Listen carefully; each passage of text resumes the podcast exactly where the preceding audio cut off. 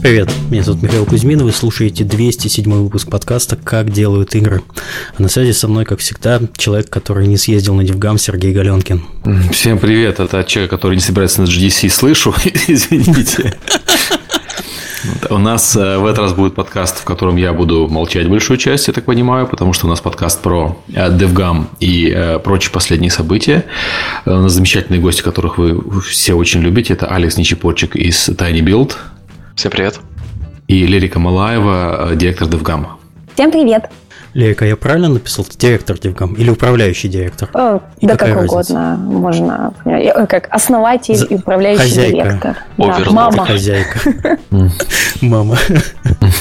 Да какие, да какие гости? Они уже могут просто нам наш TeamSpeak открывать ногой и заходить в любой выпуск. Мы против не будем. То есть можно крашить подкасты, да? Ты это говоришь? Да, можно. Да. На самом деле можно. Внезапно, когда заходит, о, здравствуйте, Ничепорщик тут. Что за пиво будет говорить? Гость будет, будет у нас ВВФ такой, знаешь, когда вламывается Халк Хоган в середине драки. То же самое, только в подкасте. Окей, окей. Вы сами Давайте... напросились, ребята. Давайте сначала наш традиционный блок по рекламе. Он сегодня еще увеличился на одного спонсора, это прям замечательно. Э, напоминаю, что поддержать на наш подкаст и нашу безумную деятельность можно на Патреоне, либо подписаться платно на канал на Ютубе. Э, ссылка есть в описании. Спасибо всем тем, кто продолжает это делать на регулярной основе. Э, подкаст также э, выходит при поддержке нашего генерального спонсора компании PlayX. А я тут я понял, что я документ забыл открыть. С, ага, хорошо. Playx – это автор хитов Homescapes, Gardenscapes, Township и Fishdom. Благодаря ним компания выходит, входит в топ-10 самых успешных мобильных разработчиков мира. Вы хотите работать над играми для миллионов людей в команде профессионалов? Добро пожаловать в PlayX. Сейчас компания открыта более 30 различных вакансий, особенно актуальны позиции проект менеджера директора по аналитике и художника по визуальным эффектам. Подробнее о вакансиях условиях рекомендательной программы на job.playx.ru. Еще раз job.playx.ru. Подкаст выходит при поддержке Аподил. Аподил – это платформа для грамотной монетизации мобильных приложений. Аподил помогает разработчикам встраивать рекламу, анализировать ее эффективность и получать максимум дохода. Через единый SDK Аподил дает доступ к более чем 35 рекламным сетям. Он автоматически подбирает самую выгодную для разработчика рекламу в режиме реального времени, чтобы вы могли полностью сосредоточиться на создании классных игр, а не на их монетизации. А, вот наш новый спонсор – это движок Корона. Корона – это кроссплатформенный движок для быстрого создания 2 игр и приложений. С ним вы сможете легко и быстро создавать качественные игры и приложения для всех самых популярных платформ. В Корона нет скрытых платежей, отчислений и роялти. Серега, они вам бизнес руинят. У нас движок не для создания 2D игр, хотя, в принципе, да, на нее можно делать. Все окей. Независимо от того, как можно, а, как много человек у вас в команде и сколько игр вы выпустили, вам никогда не придется платить за базовый функционал платформы. Корона не только движок, но и стабильное сообщество, понятная документация, более 500 тысяч э, разработчиков и живой форум. А, создавая игры с Корона, это легко, быстро и бесплатно. Подробности на сайте coronalabs.com. Еще раз, coronalabs.com. Э, корона с 100% меньше пердюков. Или как-то так, да? А, Вау! Сразу же могу сказать, что мы сейчас готовим выпуск по э, по короне и по дефолту. Вот я уже договорился с, с обеими компаниями, и мы только ждем, какое время удобнее выбрать, какой день, так что в ближайшее время ждите выпуск про 2D движки. Слушай, а дефолта, вот если серьезно, если от дефолта будет придюк, то это же будет нечестный бой. У него плюс 5 к харизме сразу. Да, да, да, да. Ну, катает. Ну. Не, ну там, говорят, у Короны появился евангелист, который обязан просто. Но его, видимо, готовили к э, встрече с Олегом. Дезматч. Вы э, знаете, у меня не проспонсированное мнение, я просто помню, как на Короне э, многие флеш-разработчики переходили в первую очередь на Корону, и на них была сделана куча хитов. Насколько я помню, даже Kingdom Rush, по-моему, даже на Короне был первый сделан, мобильный. Mm, Может быть. Мы вот мы и зовем людей, потому что мало кто знает, что за движок, зачем, почему. Хочется да, рассказать. В этой движке как-то люди меньше обращают внимание, в то время как на самом деле достаточно большое количество хитов делается. Просто все смотрят на 3, битву Якодзун в 3D пространстве. А 2D игры по-прежнему. Unity versus Unreal. Да, да, 2D игры по-прежнему популярны. И последний спонсор, про которого мы чуть не забыли. Э, подкаст выходит при поддержке Mobile Soft Lab. Фермы. Фермы никогда не меняются. И в этом Таонга The Island Farm отличается от других. Мы не делаем игры на коленке и не правим XML-файлы руками. Mobile Soft Lab использует удобные редакторы, понятную админку и современные технологии разработки. Мы ищем программистов и геймдизайнеров, готовых оставить каменный, каменный век позади. Подробности на mobilesoftlab.com. Еще раз, mobilesoftlab.com. Ну что, двинем к нашим, э, к нашим темам. Угу. И самая основная тема, которая прошла у нас за неделю, с чего мы тут собрались, это, конечно же, Дивгам, который прошел в Киеве. Ура! Да, ура. Ура, что прошел? Не, он был просто замечательный. Это было настолько тепло и душевно, что я вообще был очень счастлив того, тому, что э, ивент вернулся в Киев, потому что Киев, по моему мнению, э, наверное, один из лучших и доброжелюбных, или как, доброжелюбных? Дружелюбных. Да, дружелюбных. Вот, придумываю слова на ходу. Дружелюбных городов, которые я вообще, которых я когда-либо бывал.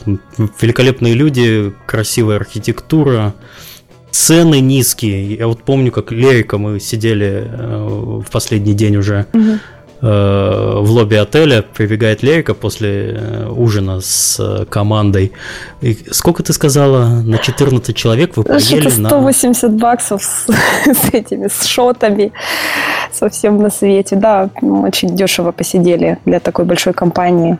А мы прямо в, в отеле был ресторан, э, который официальный отель, э, и нас 15 человек, э, каждый по основному блюду, по стартеру и по напитку или два.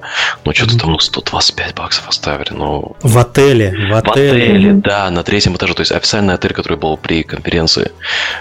И, ну, ну, ну как бы очень интересно. Я сидел, сравнивал цены по меню даже с Калининградом. Ну вот, например, рибай стейк 800 рублей стоит. У нас ближе к 2000. В любом ну, да, там 20-30 баксов за стейк. Мы вчера ходили тут в центр, на Хрещатике, в стейкхаус, оставили по 30 баксов на человека. Но как бы в Европе ты там оставишь по 70-80. Там ну, зависит от стейка, на самом деле. Да, Uber очень дешевый. В Европе да, стейки прямо. дорогие, это правда. Ну и в США они тоже за облачные цены. Так что Киев, не Киев сказал, очень дешевый зависит. по ценам сейчас. А сколько еды было на конференции? У нас оставалось, у нас в чатиках было, люди, ведите, доедайте, отдавали волонтерам и не только. Реально очень-очень много было еды на конференции. Ой. Давайте от общих да. впечатлений про Киев. А, давайте по цифрам немножко. У нас Лерика тут подготовилась. Да, давайте. Вообще, а, одна из главных причин, почему мы сделали конференцию в Киеве, ну, во-первых, мы безумно соскучились. Во-вторых, это город, с которого все начиналось. В 2008 году мы начали конференцию, вот Флэш Гамма тогда еще называлась, именно в Киеве. Вот. И нас не было здесь 4 года. А в этом году нам исполняется 10 лет. И это огромная для нас дата. Многие даже не понимают, что, а, боже мой, 10 лет, как можно такое представить? А?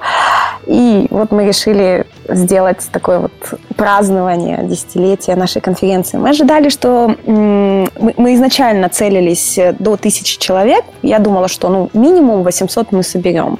А если будет больше тысячи, то на тысячи мы просто закроем регистрацию. Э, в результате, вот сегодня с утра я подводила статистику по всем, у нас было 934 человека. Из них э, это было 57, это спикеры, 32 человека медиа, 17 человек организаторов, 60 человек волонтеров и остальные это бизнес-стандарт э, билеты, то есть это все участники, спонсоры. А, Причем соотношение бизнес к стандарту у нас было один к двум, то есть вот ну, на два стандартных участника один бизнес-участник. А, в, э, допустим, Москве и Минске это соотношение немножечко ближе к 40 на 60 или чуть ли не 50 на 50, то есть вот бизнеса почему-то в именно в Киеве было немножечко меньше и на процентном соотношении, чем на других мероприятиях наших. Вот. Но очень интересный факт, что процентное соотношение девушек к молодым людям было очень большим. Было 25% девушек. Это даже для нас просто огромный показатель. Обычно это, вот я всегда инфографику делаю, это 20-21%, а тут 25 с копейками. Лейка, я вернусь к своему предыдущему предложению, делать спид геймдейтинг еще с девушками. Все нормально. Нам уже сказали, что фоточки в Тумите должны быть побольше. И добавить свайп механику, как в Тиндере. Так что мы обязательно это все улучшим. Вот. Давайте еще немножко цифр расскажу. Значит, э, у нас было э, где-то 77% участников, ну, то есть, считать три четверти, это, собственно, украинцы, 9% белорусов, 8% россиян, и э, э, остальные это, ну, тут сейчас у меня 5.6% это э, все, все другие. Причем представители, если считать все страны, у нас были представители 21 страны. Понятно, что там где-то там швед-спикер, еще кто-то, а, то есть по одному-два человека, но все равно два представителя 21 страны. Это очень здорово. Вот. А, что у нас еще? Еще у нас... Эм, а, да, как касательно, давайте мы тут скажем, что вот э, россиян было, да, то есть где-то 65-70 человек. Э, мы делали там больше 60 приглашений. И вот э, многие знают эту историю, что у нас одного участника не пустили, при том, что у него было абсолютно все. У него были билеты на конференцию, у него были забронированные отели. Мы очень оперативно отреагировали на все. То есть поехали, сделали ему ему этот э, нотариально заверенное приглашение. Там наш Сережа общался со всеми представителями аэропорта, и нам ему говорили, что все, все будет хорошо, не переживайте, не переживайте. В результате участника развернули, отправили домой, и мы все очень сильно по этому поводу расстроились. Вот, но это всего лишь один такой вот участник у нас был. Я, мы перед подкастом обсуждали, интересно, почему это произошло, потому что бывает ситуация, когда человек попадает, например, на миротворец или э, что-то в социальных сетях, что проверяет на границе и решает его не пускать. И это, к сожалению, уже не переделаешь. Вот. Ну, давайте вернемся к позитивным вещам. Так, еще немножечко цифр, которых это. У нас было более 40 докладов. У нас было в, этом, в этот раз гораздо больше разных мастер-классов. Кстати, вот упоминали Default, был невероятный мастер-класс от э, Default. Придюк вытащил, собственно, этого дефолтного инженера, э, и они рассказывали, очень, очень хороший тоже доклады был. Э, у нас э, был, как всегда, наш прекрасный DevGam Quest, э, который прошли 212 12 человек, и мы разыграли 72 приза. Э, у нас было ну, три крутые вечеринки. Ну, как всегда, pre-party, причем пиво, даже с pre-party, мы не выпили все пиво. У нас осталось пиво а, с pre-party, которое мы нашей командой решили сегодня допить. Хилеет индустрия, хилеет. Да, да. А, отличная была просто официальная вечеринка. Там играла две рок-группы, причем одна из рок-групп это Miles Babies, это ребята, это Оля Хоменко и Ваня Ковалев, это наши разработчики, разработчики игр, прямо из Киева. Вот. И в конце второго дня, после э, GameLynch а, о котором мы отдельно поговорим, э, мы, э, у нас был bye-bye mingle с большим таким тортом, с которым мы, с шампанским.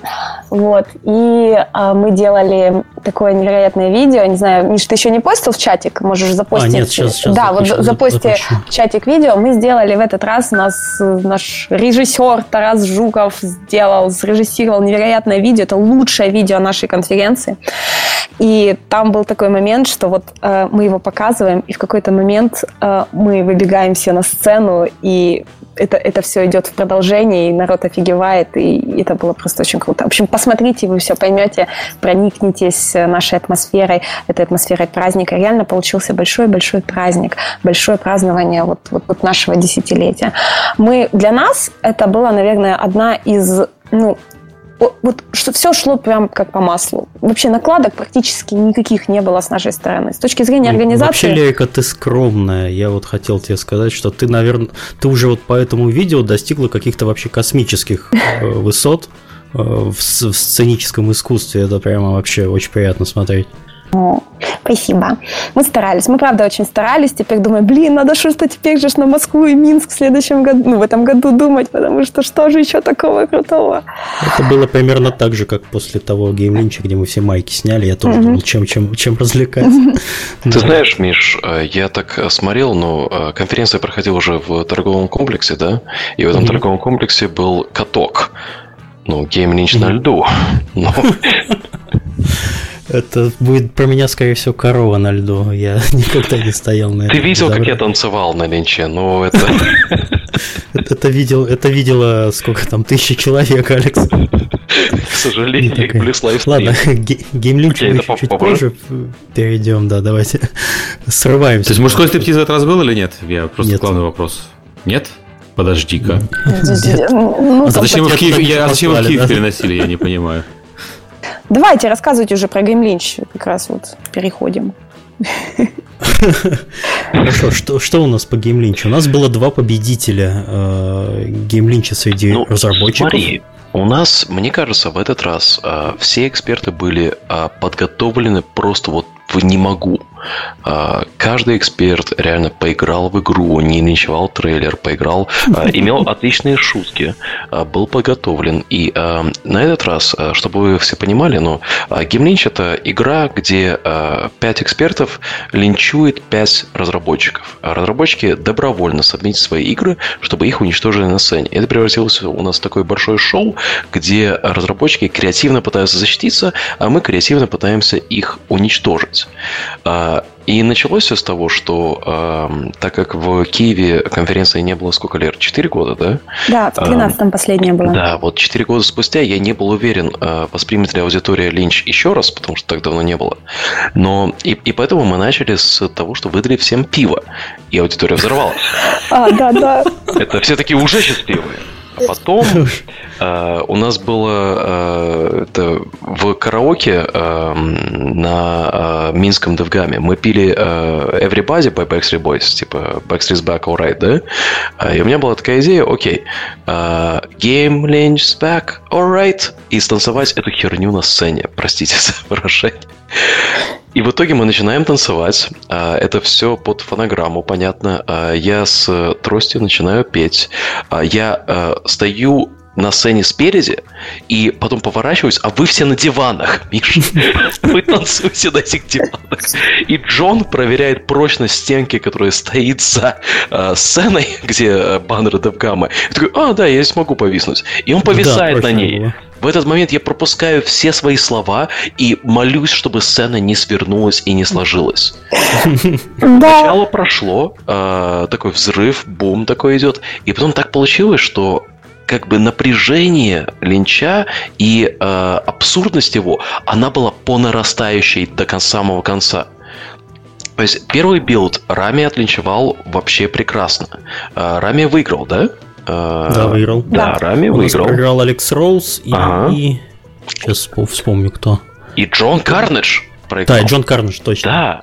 А, у тебя был прекрасный линч, ты выиграл. И с тобой мы прочитерили, что ты по-русски yeah, линчевать. выиграл. Да. Sorry, я благодаря тебе выиграл, я твою фотографию показывал. Да, в самом конце. Читер. А до тебя был... А, или после тебя был Лешек? Нет, до тебя был Лешек, по-моему. До меня был Лешек. До тебя был Лешек а, из Guerrilla Games. То есть, ну, AAA разработчик Horizon Zero Dawn а, сделал такой перформанс, где он симулировал а, нервный срыв и просто плакал на сцене, и там есть фотографии, где все типа вокруг него, типа, чувак, с тобой все окей. И он просто взял это. И Лешек, он конкретно мне писал, что он хочет на линч. Вот реально, он мне заранее написал, у него есть идеи, и он хочет на линч. Я посмотрел его презентацию, как мир же, блин, он проиграет, надо его там в самое начало поставить. Но проиграл Алекс Роуз, который просто уничтожил в Минском DevGAMM е. Он здесь тоже уничтожил, но а, было а, у него же кто, кто у него защищал? У него была девочка, которая пела, по-моему, да? Нет, девочка э, стихи, стих зачитывала. Да, стих да. Э, э, был парень в mm-hmm. парике.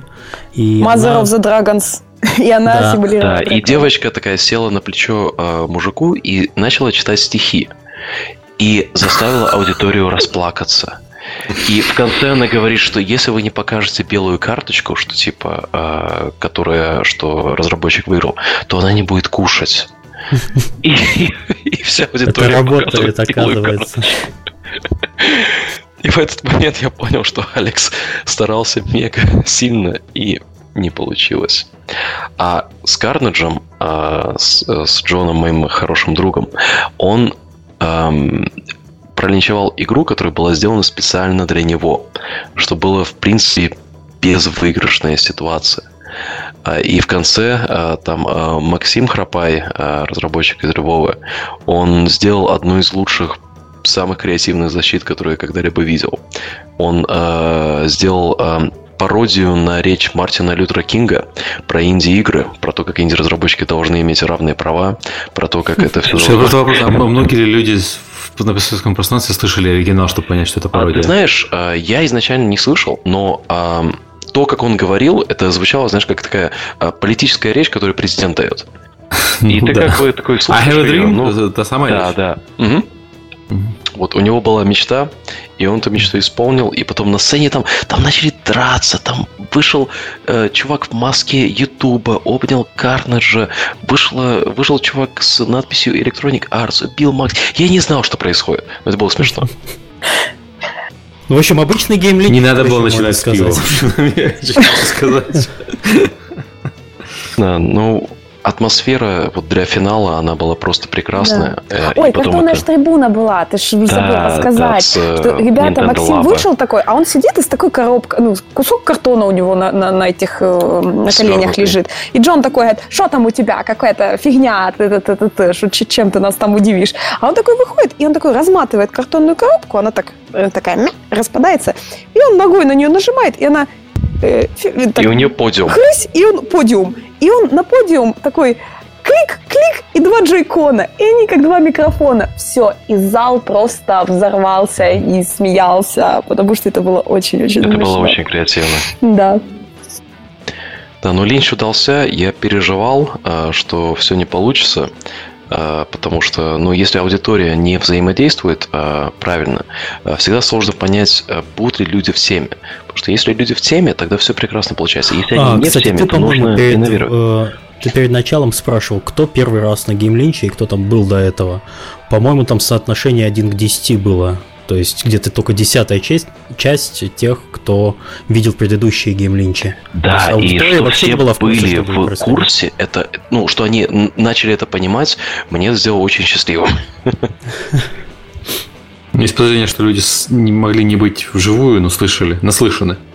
Да, поэтому мне интересно, сколько смотрел лайвстрим, надо будет архив глянуть, э, и, и какие там комментарии были. А вы будете нарезать там на различные? Потому что сейчас только доступен архив, там вот этот огромный, который весь день. Да, конечно, мы же обрабатываем абсолютно все видео, выкладываем. Mm-hmm. Ну, где-то обычно у нас все занимает 2-3 недели. Так что 2-3 недели все видео будут э, на YouTube-канале. Подписывайтесь mm-hmm. на наш YouTube-канал. Вот это пошла, как это, трафло пошло, смотри, Лерика, хорошо. Да, да. Так, ну, вот в общем, так. Э, меня постоянно спрашивали, почему не приехал Сергей Галенкин, я тебе точно могу сказать, что он точно не приедет после такого вот. Не, ну, у меня работа, я... Ну да. Не, а вы знаете, э, что мы забыли рассказать? Что э, у нас же это как э, Каленкин не пьет, и я обычно за тебя пил, Сереж. Угу. А мы же еще на этом догаме у нас был Рами, который не пьет. И мы позвали волонтера из зала, который типа, если надо, можешь выпить? Он такой, да, давай. И он стоит такой, пиво пьет рядом с трибуной. А потом Рами выигрывает, и чувак такой, типа, а, а где мой напиток? И ему намешали там, вот э, Макс Храпай привез из Львова э, самогон, который 70 градусов. Окей. Okay. Это у нас было на сцене. И они начинают наливать, э, люди на линче не Хирургические, которые инструменты промывают. Да, они наливают так пол, пол стакана этого. И Макс такой кричит, нет, нет, нет, не надо, не надо, ни в коем случае. И потом они это дали э, вот этому волонтеру, он выпил как босс там, и потом стоял рядом со сценой, и в итоге еще выпил в конце линча. Он он не должен был функционировать. И потом mm. я его увидел, что он играл на автор-парте на, э, этом, на барабанах. А потом подошел ко мне такой совершенно спокойно. И я ему на сцене решил э, дать бесплатный пропуск на все конференции в этом году. Лера, да, с барского плеча такой Алекс. Сдает мои билеты. Давайте. Ну, если он будет пить на всех линчах. Вот именно. Они герои. Они за нас пьют. Да. В общем, это, это было очень здорово, эпично. Вот честно, вот даже я не ожидала, что настолько душевно, настолько классно все получится. Но мне кажется, вот, Лер, э, это вот с моей перспективы, я, получается же, как схожу со сцены, мы там с Мишей две минуты что-то там попытались поговорить, э, и внезапно, вместо того, чтобы, как обычно, нам 20 минут стоять и говорить про всякую фигню, пока готовится следующий сегмент, э, вы через 90 секунд нас гоняете со сцены с Мишей, и включается это видео, народ офигевает с этого видео, там реально, там, я видел а, лицо Рами и Алекса Роуза, они просто такие стоят, и это лайвстримят на Твиттер или на Фейсбук, я не помню, а, снимают видео, и момент, когда это видео заканчивается, и вы выбегаете на сцену, и продолжаете танцевать вживую, это было что-то невероятное. Я такого не видел. Да, я как я палку словила, а? Ух, нет, ребят, посмотрите, это, это правда было очень-очень круто. Мы готовились, репетировали, снимали это все. Это у нас получился прям настоящий мини-мюзикл. Я очень довольна, очень настолько душевно все. Поэтому, если вы спрашиваете, будет ли киевский ивент опять, да, будет, но мы еще не решили, когда, потому что холодно у вас тут в феврале, мы замерзли. Внезапно. Да, поэтому мы, хотим делать еще, только мы не знаем, когда именно. Вот. На этот год, давайте уже закругляться с DevGAMM ом, потому что у нас много других тем. Значит, смотрите, у нас следующий DevGAMM будет 17-18 мая. Это ну, плюс-минус те же даты, как всегда. Четверг плюс пятница. Всегда приезжайте за день до, будет pre-party, оставайтесь день после. В районе DevGAMM в Москве еще проходит куча разных side event ов, а, поэтому будет круто. Билеты, продажу билетов мы откроем где-то в конце февраля.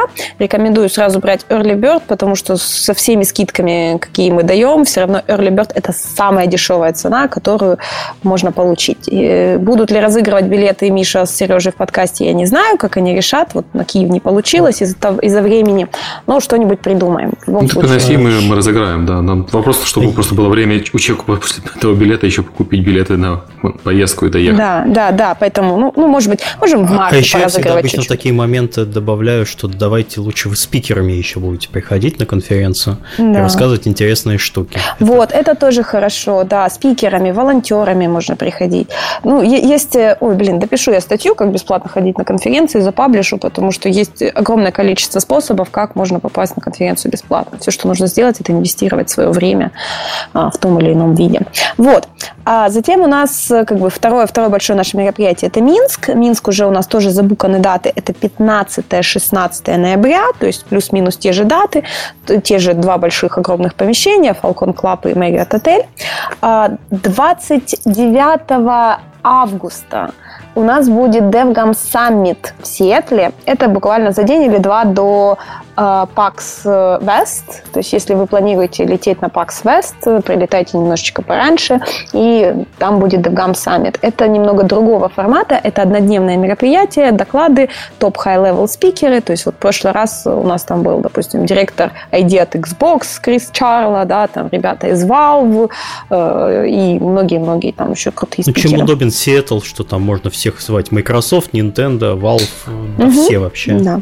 Вот. У, нас, у нас там, кстати, офис есть э, тоже, так ну, что зовите. Тоже, да. У вас причем в офисе, э, в здании Valve. Э, да, там будет Tiny Build After Party. А, да, обязательно. Подожди, еще раз, какие, еще раз какие даты? Это 29 августа. А, окей. Слушай, да. ну это так, это сразу между Паксом и Гимскомом, это прям жестко так. Ну, это перед ПАКСом. Все равно все на ПАКСе. Да. Смотри, ну просто 30 числа там еще застройка, а ПАКС начинается 31-го. То есть все равно все прилетают за несколько дней. Угу. Вот. Как раз приедут, поджетлагят на сессиях, побухают, сходят на tinyBuild afterparty. Надо а. слетать, кстати. Я все равно в это время буду в Сиэтле, так что надо угу. зайти. О, давай! О, кто у нас выступит? Ха-ха! Готовься. Сережа молчит. Да, У меня просто там такое выступление может быть. Линч или нет. Нет, линча не будет. В Америке никогда гейм-линча не будет, потому что они просто не поймут этот формат. И слово линч э, в Америке, Европе... Линч в Америке не стоит использовать название. Да, вообще никогда. Вот так вот. Да. И еще мы еще не делали официальный анонс, поэтому это не официальный анонс еще, но мы так вот закинули удочку. Мы планируем делать э, небольшую серию мероприятий чтобы поднимать людей, разработчиков из регионов, то есть, по сути, что-то типа, как были вот вы DevNight, да, которые mm-hmm. организовывали, но мы планируем делать, скорее всего, ну, мы еще не решили, как мы это называть, рабочее название DevGam Talks, это однодневные мероприятия по субботам, допустим, там с 11 до 6, э, один поток докладов всего лишь, но определенной направленности. Мы хотим сделать первое такое мероприятие во Львове, в, в, э, скорее всего, в середине июля, где-то там числа 14 по-моему, это плюс-минус. Посмотрим, мы еще площадку не букали. И посвятить исключительно арту. Вот. И мы хотим, чтобы туда пришли именно художники, именно все доклады будут там по арту, анимации, там, я не знаю, UX, то есть все, что связано с графическими э, вещами. И оно будет небольшое мероприятие, там 100-200 человек максимум. Вот. И бизнес приглашать не будем, а если он будет приходить, то мы делаем им дороже билеты. Вот и все. Вот, а это для так. местных лейка? Или да, да, мы поезжать? хотим, э, мы, то есть основная идея, то есть там не будет ни шоу-кейса, там не будут каких-то там, я не знаю, квестов, там не будет вордов там не будет ничего, там будет один поток доклада и какой-то автопати. То есть, э, чтобы... То есть как, смотрите, э, очень аудитория, вот, которая московская, минская, она все равно ротируется. Это практически одни и те же лица, вы видите с каждым годом. А нам нужна угу. свежая кровь.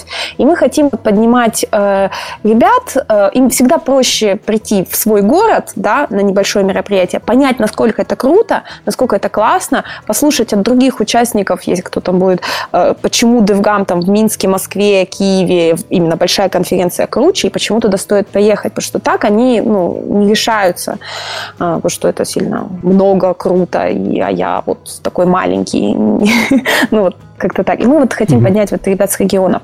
Еще в планах, вот я очень хочу сделать в Калининграде. Поэтому, когда мы решимся, мы тоже вот с Мишей с тобой еще на эту тему Короче, поговорим. Миша да. все сделает. Нет, нет, понял. нет. Мы, кстати, наняли под это дело э, девочку, которая вот э, планируем, чтобы она курировала э, именно вот эти маленькие наши вот мероприятия локальные на 100-200 человек. Вот. Вот так вот. Так что такие у нас планы, много разных. Я, я от себя хочу сказать, что мы опять-таки перед подкастом обсуждали. Я очень рад, что вы делаете маленькие локальные мероприятия. Мы с Мишей забили на DevNight, и очень хорошо, что э, в формат, появится. Формат не да. мертвый, и я могу да. сказать, что это очень благодарное занятие угу. воспитывание аудитории, показывать, показывать им, что вокруг вас еще существует огромное количество людей, которые занимаются такими угу. же вещами, это это все правильно, мы поддерживаем. Э, присылай Лерика всегда информацию, если у вас что-то начнет наклевываться по всем городам, мы будем это зачитывать и э, поможем, чем сможем. Конечно. Да, и, и всем, кто проводит свои мероприятия, мы по-прежнему мы не берем денег никогда с организаторов мероприятий. Мы считаем, что эта вещь э, помогает всей индустрии, поэтому если вы что-то организовываете, присылайте нам информацию заранее, мы объявим. Только не про блокчейн, пожалуйста. Только про разработку, пожалуйста. Вот. И последнее, что я скажу, э, это я хочу сказать огромное спасибо всей моей команде. Они сейчас сидят дружненько, слушают этот подкаст, там вот что-то пишут в чатике, пьют вино, передают всем вам привет, и всех вас тоже очень любят. Уезжайте от нас еще. Спасибо. Э, ну и в завершении э, темы по Девгаму хотел бы отдельно сказать спасибо слушателям, которых я там встретил. Всех, э, всем безумное спасибо. Очень приятно, что продолжаете подходить, благодарить за подкаст, рассказывайте свои маленькие истории. Э, собственно, вот это меня очень сильно и заряжает на создание, ну, вообще дальнейшее продолжение э, подкаста. Вот я всегда переживаю, что Серега не ездит сейчас. Вот он бы тоже бы там прям зарядился бы. Ну, я буду вот, возможно, буду в Сиэтле, я точно буду на GDC, я, возможно, буду на E3, так что, ну, Gamescom, опять же, Угу. Не, ну, меня, меня можно поймать что... на конференциях, просто ну чуть сложнее, чем тебя, но тоже можно. Ага, ну, короче, будешь там тогда принимать. Спасибо за подкаст. Хорошо.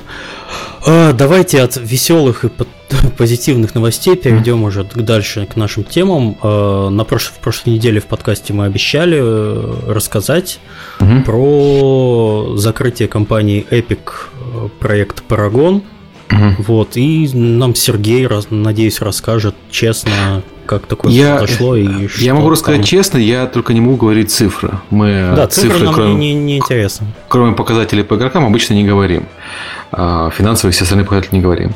Вкратце, главная причина закрытия Парагон это то, что э, Парагон э, с его упором на фотореализм и фотореалистичные ассеты был дорогой в производстве даже при тех, показатель, при тех хороших показателях, которые у него были по аудитории. То есть там все не было плохо-плохо. Он там Смайт выпустил смешное видео, но Парагон был больше Смайта. Э, в определенные моменты. Э, вопрос в том, что э, производство ассетов для игры как сервиса, оно должно быть всегда в разумных пределах. Если мы посмотрим на самые популярные игры как сервисы, они все используют графику стилизованную или графику не очень э, высокодетальную, чтобы была возможность не только отображать огромное количество персонажей mm одновременно на карте, но и чтобы была возможность эти, этих персонажей, эти ассеты делать э, относительно быстро, в разумные сроки. То есть, как пример могу сказать, мы запускали, когда Парагон, мы старались выпускать героя раз в три недели. В определенный момент, после почти полутора лет, мы поняли, что это невозможно. Э, просто команда э, умирает, э, героев с такой реалистичностью, с такой детализацией выпускать. И периодичность выпуска героев постепенно снизилась. То же самое со скинами. А какой Серега размер команды, пока ты далеко не ушел? На Парагоне был больше ста человек. Это, это, это своих внутренних, не считая... Это которые снаружи у вас сидят. Да, да, да, да. И это очень много. То есть это было больше, чем команда Fortnite. Соответственно, огромная куча талантливых людей сидит, занимается работой, и за то время, когда пока они могут сделать нос э, модели в Парагоне, можно сделать полноценную модельку для Fortnite. И вот это вот, собственно, там главная причина. Э, было неправильно выбрано направление э, атаки в случае с Парагоном. Надо было продолжать Но делать. Вам хотелось сделать, то есть не было на рынке, не было красивых, ну, то есть красивых, дорогих моб. Да, это не было. было и... Это был основной, основной посыл Парагона. Да, не было, но не было, кроме этого, нормальных трехмерных моб. То есть Smite это все-таки 2D моб, она просто вид третьего лица, но у них нет вертикальности. Парагон он все-таки сильно более вертикальный. Mm, ну, да, и да. мне кажется, что вот, вот, глядя назад, надо было упирать в это, надо было упирать в трехмерность, э, не надо было делать карточную систему. Она оказалась очень э, сложной для понимания обычными игроками. Хотя хардкорщики ее обожают, но хардкорщики mm-hmm. это такое дело. Э, и не надо было делать такую высокую детализацию, надо было использовать то же самое, что использует Smite League of Legends Dota, то есть такой более мультяшный стиль, под который можно было бы проще делать модели. Это, собственно, главная причина. Производство ассетов очень дорогое. 100 человек, которые, которых можно перевести на Парагон, с Парагона, извините, на Fortnite, дают огромный э, всплеск по контенту для э, Fortnite. Э, посмотреть можно на первые результаты их работы уже вот ну, в этом апдейте вышел. Мы сделали 6 скинов по зимним спортивным играм. Mm-hmm. И э, там э, скины э, как выполнены как форма разных стран. Ну, естественно, не настоящая форма, а вот в нашем представлении по шести странам. И отзыв аудитории просто потрясающий на, на, вот эту, на эту работу. Ну, это было, стало возможно сделать только потому, что мы сняли художников с одного проекта и переставили на другой. Потому что такого качества модели в, такой, в такие сроки сложно заказывать на аутсорс. Можно, но это будут не те сроки или не, те, не то качество. Вот. Угу. Собственно, вот ну, это главная, есть, главная причина. То есть, угу. Продолжай. Э, то есть, э, главная причина в том, что развивать э, проект с такой детализацией, с такой стоимостью производства ассетов, даже если бы он был успешней в 10 раз, это все равно сложно. Я не буду говорить не рентабельно или, или еще что-то. Нет, вопрос, вопрос не в этом. Вопрос в том, что э, всегда есть э, такое понятие, как э, opportunity cost. Э, угу. Что ты теряешь, если ты занимаешься проектом А и не занимаешься проектом Б. И вот в данном случае этот opportunity cost был очень-очень высокий. Из-за э, Fortnite, разумеется. То есть, что можно, какой урок можно из, извлечь из э, разработки Парагона? Первое, не делайте проектов, если это онлайновый, э, с большой стоимостью производства ассетов. Да. Э, да. Что, что еще? Инновации должны быть сконцентрированы в нескольких областях, а не э, сразу во всех. То есть я думаю, что Paragon как моба мог э, быть инновационным, даже если бы э, использовал традиционные системы предметов, и, и традиционную мультяшную графику, и инновация все заключалась э, в трехмерности и, и вертикальности геймплея. Mm-hmm. Это уже было достаточно необычно для большинства игроков. Если почитать э, отзывы игроков, которые сейчас жалеют по Парагону, основная проблема, почему они жалеют по Парагону, никто не жалеет по поводу карточной системы, мало кто жалеет по поводу графики. Все жалеют из-за того, что вот ушла игра с вертикальной, ушла моба с вертикальным геймплеем, люди не хотят пересаживаться на смайт, потому что у смайта этой вертикальности нет, а это, собственно, то, ради чего люди играли в Парагон. Надо было mm-hmm. сконцентрироваться на этой области, графики. Надо было раньше эту вертикальность довести до ума. Она в первых версиях была не очень хорошая. Э, боялись да, экспериментировать. появились чуть ли не через год. Да, да, да, да, да. Ну, мы, мы поняли, ну, ну, поздновато поняли, в чем основная радость от игры. И некоторые решения, которые были приняты, вроде той же карточной системы, было крайне сложно откатить. Потому что, откатывая карточную систему, ты забираешь у игроков все, что у них было заработано тяжелым трудом за это время. Вот. Если ничего не дать взамен, то была бы обида. Хотя, наверное, стоило. Собственно, да, концентрироваться на э, нескольких, лучше на одной области инноваций, не делать онлайн, э, игры как сервисы с дорогим производством ассетов. Вот. Это, я сказал, два главных урока. Смотри, мы, мы, по крайней мере, извлекли из Парагона. После закрытия вы не думали распилить Парагон для Asset Store, который у вас в Unreal? Например, э, чтобы это не Там, пропало и ну, я, за какие-то деньги? Думали, думаем еще. Там есть вопросы с правами, ну, думаем. Но там просто э, это же очень высокополигональные модели. Угу. Угу. И если кто-то захочет, например, задумать похожую игру, ему их можно просто продавать э, для, не знаю, там, для бенчмарков или что-то mm-hmm. такое, чтобы понять, насколько твоя концепция работает с э, очень детализированными персонажами. Угу. Ну, то есть я пока не могу про это ничего сказать, но да, мысль интересная. Окей, мне 5%. 10. Роялти. За идею, да. Хорошо. В общем, а у Fortnite все прекрасно. Ну, это мы, Fort... мы это сами видим. Да, Fortnite больше PUBG сейчас, Fortnite э, растет, мы им очень довольны, э, э, крайне довольны тем, как игроки его воспринимают. В Штатах это вообще культурный феномен, то есть все этот, знаменитости сейчас играют в Fortnite не потому, что им нравится Fortnite, и не потому, что мы им платим, мы никому не платим, а потому что они хотят таким образом как-то connect быть ближе к своей аудитории. То есть mm-hmm. у нас там футболисты НФЛ э, постят э, ролики, как они играют в Fortnite и как они изображают Fortnite в реальной жизни. Ченс the Rapper делает то же самое. Мы прям вообще в шоке от того, сколько людей э, в Грузии играет. В местных школах, люди. начиная, наверное, там с 12 до 18, в Fortnite играют вообще все. Вот. Э, меньше, э, естественно, народ обычно меньше играет, потому что, говорю, все-таки возрастной рейтинг. Э, по старшему у меня просто информации нет, потому что у меня сын в школе, а не в колледже. Но в школе, да, это прям такой страшный феномен. Очень, очень приятно, на самом деле. Ну, основная формула Майнкрафт плюс э, стрельба, она сработала. Да, там аудитория. есть э, даже не Майнкрафт плюс стрельба, там есть интересный феномен.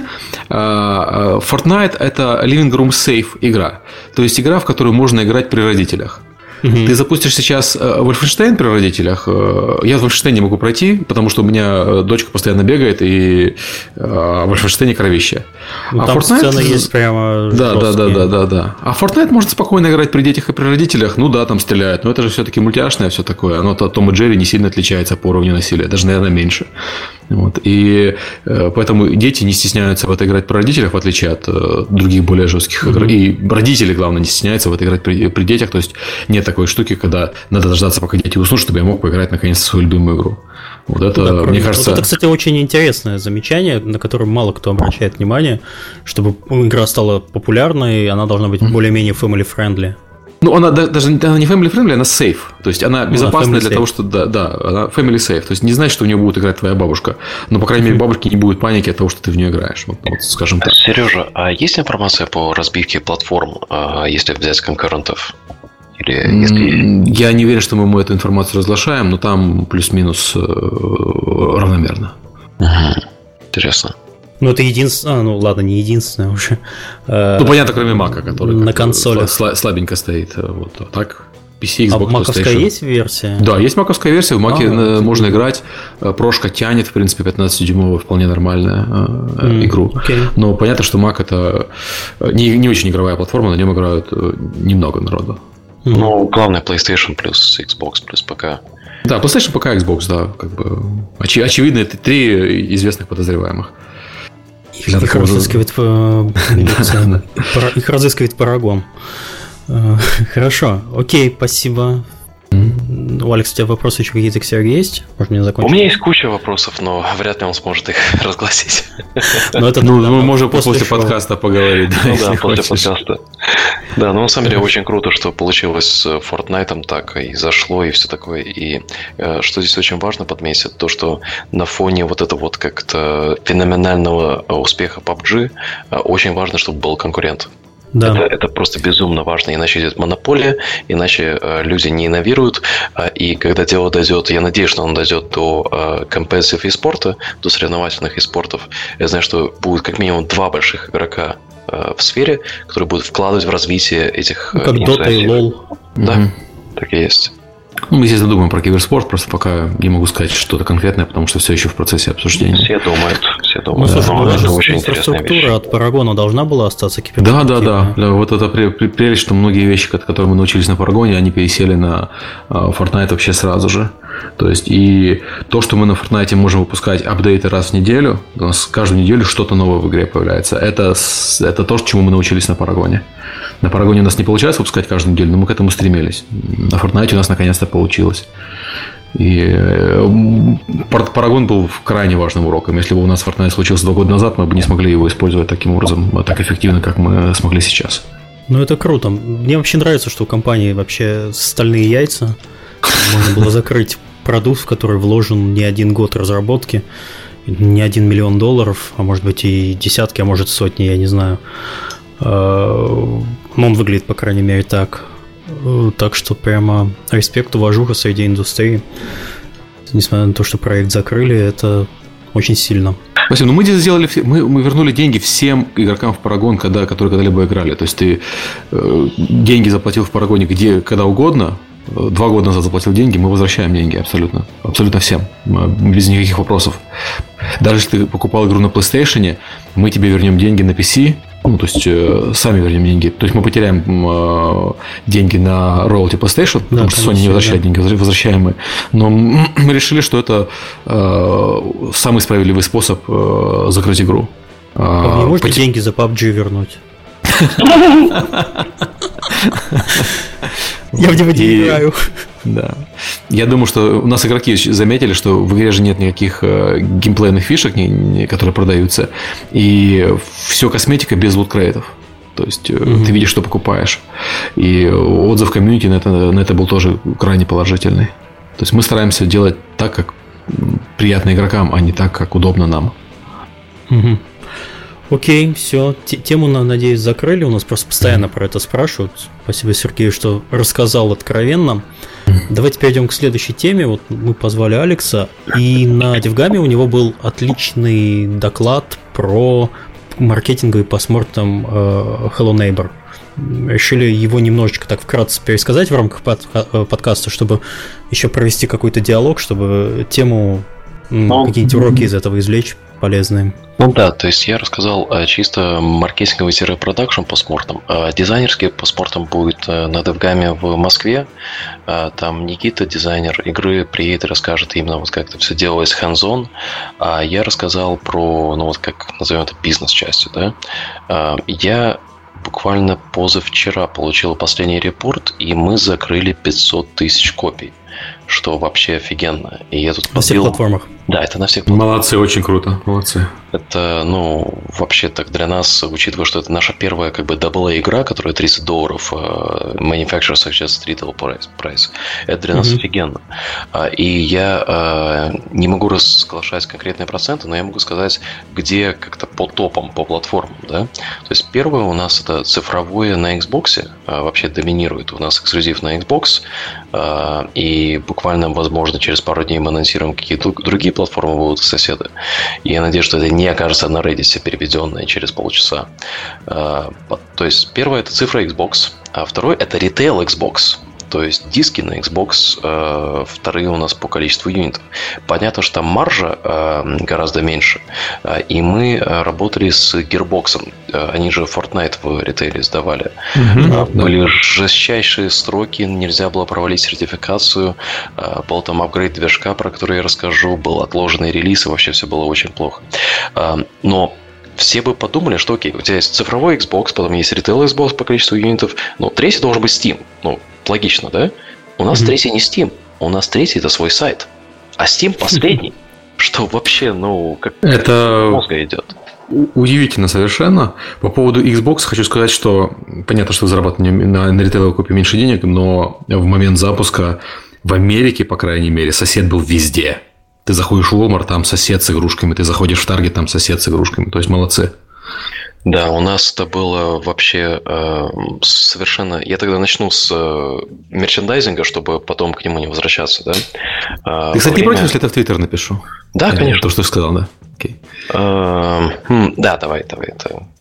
Ну, вообще Все, было... Многостаночник и в подкаст говорит, и в Твиттер пишет. Я вот так не могу. У нас получается забавно, что с мерчендайзинга э, мы заработали примерно столько же денег э, на гарантиях э, от производителей, сколько с игры. И это, по сути, такой пример Angry Birds. Поэтому было очень важно попасть в ритейл одновременно с релизом и одновременно на релизе иметь мерчендайзинг. А на мерчендайзинг... Чтобы были диски, чтобы были... Да, чтобы ты заходишь в магазин, ты заходишь в магазин за диском, а потом ты видишь еще там плюшку, потом видишь еще там Funko Pop'ы, потом видишь там еще майки и все остальное, и ты начинаешь что-то скупать, чтобы общий чек был гораздо больше. А, и а, все это началось с того, что мы на GDC идем с Люком в наших дебильно-оранжевых шапках, а, идем там уже пить пиво, конец дня. Подходят нам два чувака такие, ребята, в это tinyBuild, вы работаете над привет соседом, давайте поговорим, давайте мы вам купим пиво. И они нам, они ребята, которые лицензировали Five Nights at Freddy's и заработали кучу денег с них. Показали нам модельки, и мы такие, ну, давайте мы вам дадим лицензию вот на эти и эти плюшки.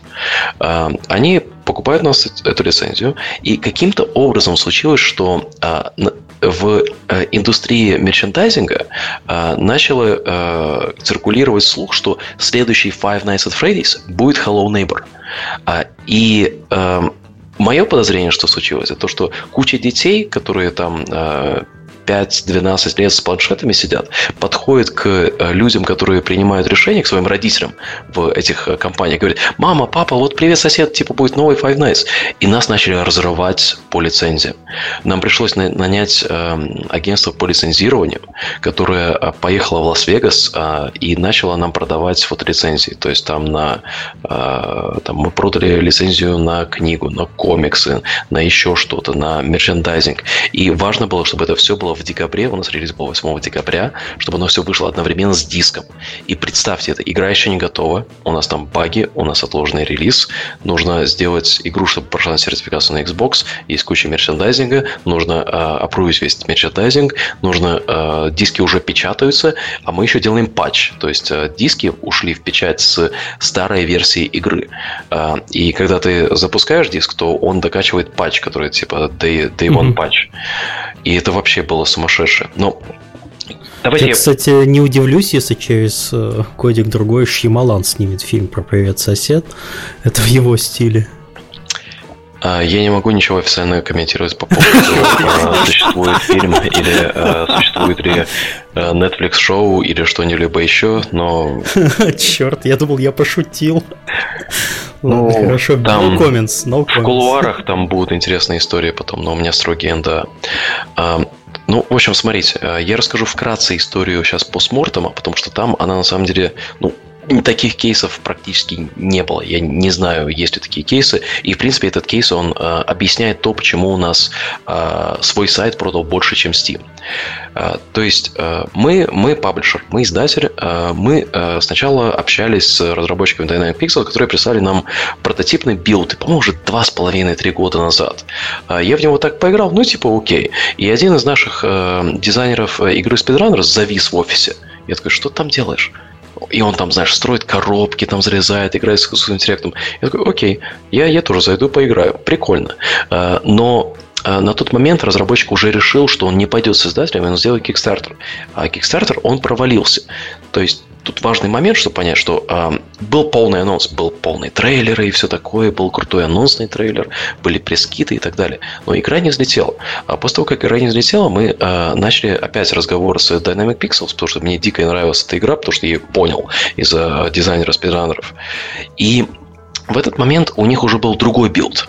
У них был билд, который другой арт, чуть другой геймплей, там сюжетка поменялась и что-то еще. И мы договорились с ними уже об издательстве, о таймлайне и так далее, и сделали третий билд, который был как бы мержем первого и второго. То есть геймплей первого, а, новый арт, там а, дизайн, там про сюжет а, передумали, все остальное. То есть на момент анонса, который случился на TwitchCon в прошлом году, в октябре, по-моему, у нас уже было три билда. Да? Угу. Мы трем всю информацию в сети, притворяемся, что Привет, сосед вообще не был анонсирован. А, и так забавно вышло, что мы поменяли название Hello Neighbor. Было сначала Hello, запятая Neighbor, а, восклицательный знак, и Neighbor был с U по-британски. А просто э, никогда не используется пунктуацию в названиях. Просто Hello Neighbor и всегда по-американски. И мы такие, анонсируем новую игру Hello Neighbor. А, и мы рассылаем всем билд, который был пре-альфа который вот самый ранний прототип 2,5-3 года назад. И ютуберы просто сходит с ума по этому билду. Ютуберы начинают строить там теории заговоров, э, играют в прототип, ну, который ну, реально там пройти за полчаса можно. И они начинают делать десятки видео. Потом мы выпускаем, э, то есть первый билд идет вирально, э, и мы его раздаем всем подряд. Кто угодно мог на helloNeighborGame.com скачать этот билд, но им нужно было дать нам свой email, подтвердить его, сделать double opt-in, и после этого получить ссылку на скачку этого билда. Mm-hmm. А второй билд, который у нас уже был на, готов на тот момент, и это, это происходит как бы за кулисами, то есть разработка на полную игру уже ведется, да? А, это мы все просто делаем как бы на другом плане, на плане издательства. А, второй билд мы начали продавать через Humble Widget, и э, просто разослали email. У нас было что-то 400 тысяч человек скачало первую э, при-альфу бесплатно. Мы им рассылаем email. А, вы можете сделать предзаказ на игру. И вот вам новый билд. И мы... А, кстати, а почему через Humble Widget они а, самостоятельно? А, Humble Widget офигенные ребята, потому что они берут, эм, не уверен, что я могу разглашать, но мы платим в районе 5% э, за э, биллинг, э, за Customer Support э, и за то, что у них вот э, есть это CDN, то есть у них есть контент-дистрибьюция. Mm-hmm. То есть мы, мы же раньше, помните ну, мою историю с G2, э, мы тогда пытались свой магазин делать и свой биллинг, э, и нас накрыли кардеры, которые потом продавали ключи на G2. Mm-hmm. И поэтому мы решили через Humble Widget, и Humble, они офигенные, с ними очень легко работать, настоятельно рекомендую. Ну так вот. Подожди, а у них за 5%? Я тоже что они поднимали. Это у вас, видимо, кастом, кастом сделка. Ну вот, видишь, тут сейчас... Я слышал, что у них последнее... Сейчас с улицы заходишь, у него 20%. То есть как бы уже не так а, совершенно. По-моему, не-не, это на магазин 20%. А, это окей. на, на Stormfront. То есть, если ты виджет используешь, это отдельный продукт. Uh, у тебя тогда нету сайта, нету страницы, у тебя просто есть виджет для, угу. для биллинга.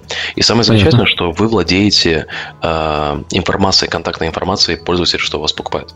да, это самая важная часть, на самом деле, я согласен. Да это то, что в итоге суммарно дает вам гораздо больше ценности. Ну, вот, мы продаем, э, запускаем второй билд, рассылаем бесплатно ютуберам и всем, э, кто купил, э, кто скачал первый билд, э, типа, что вы сейчас можете предзаказ сделать. И мы окупаем бюджет разработки, ну, там, за 20 часов. Это вообще такой вот, вот хлоп и о, бюджет отбит. Э, и э, третий билд, который мы э, вот финализировали на тот момент, мы поняли, что мы можем продавать э, дополнительные билды, рассылать их ютуберам, стримерам и строить вот этот вот хайп. Э, с третьим билдом так вышло, что э, третий билд, он был такой маленький домик, там не особо много контента, но был очень хорошо отполирован, там хороший арт и все такое.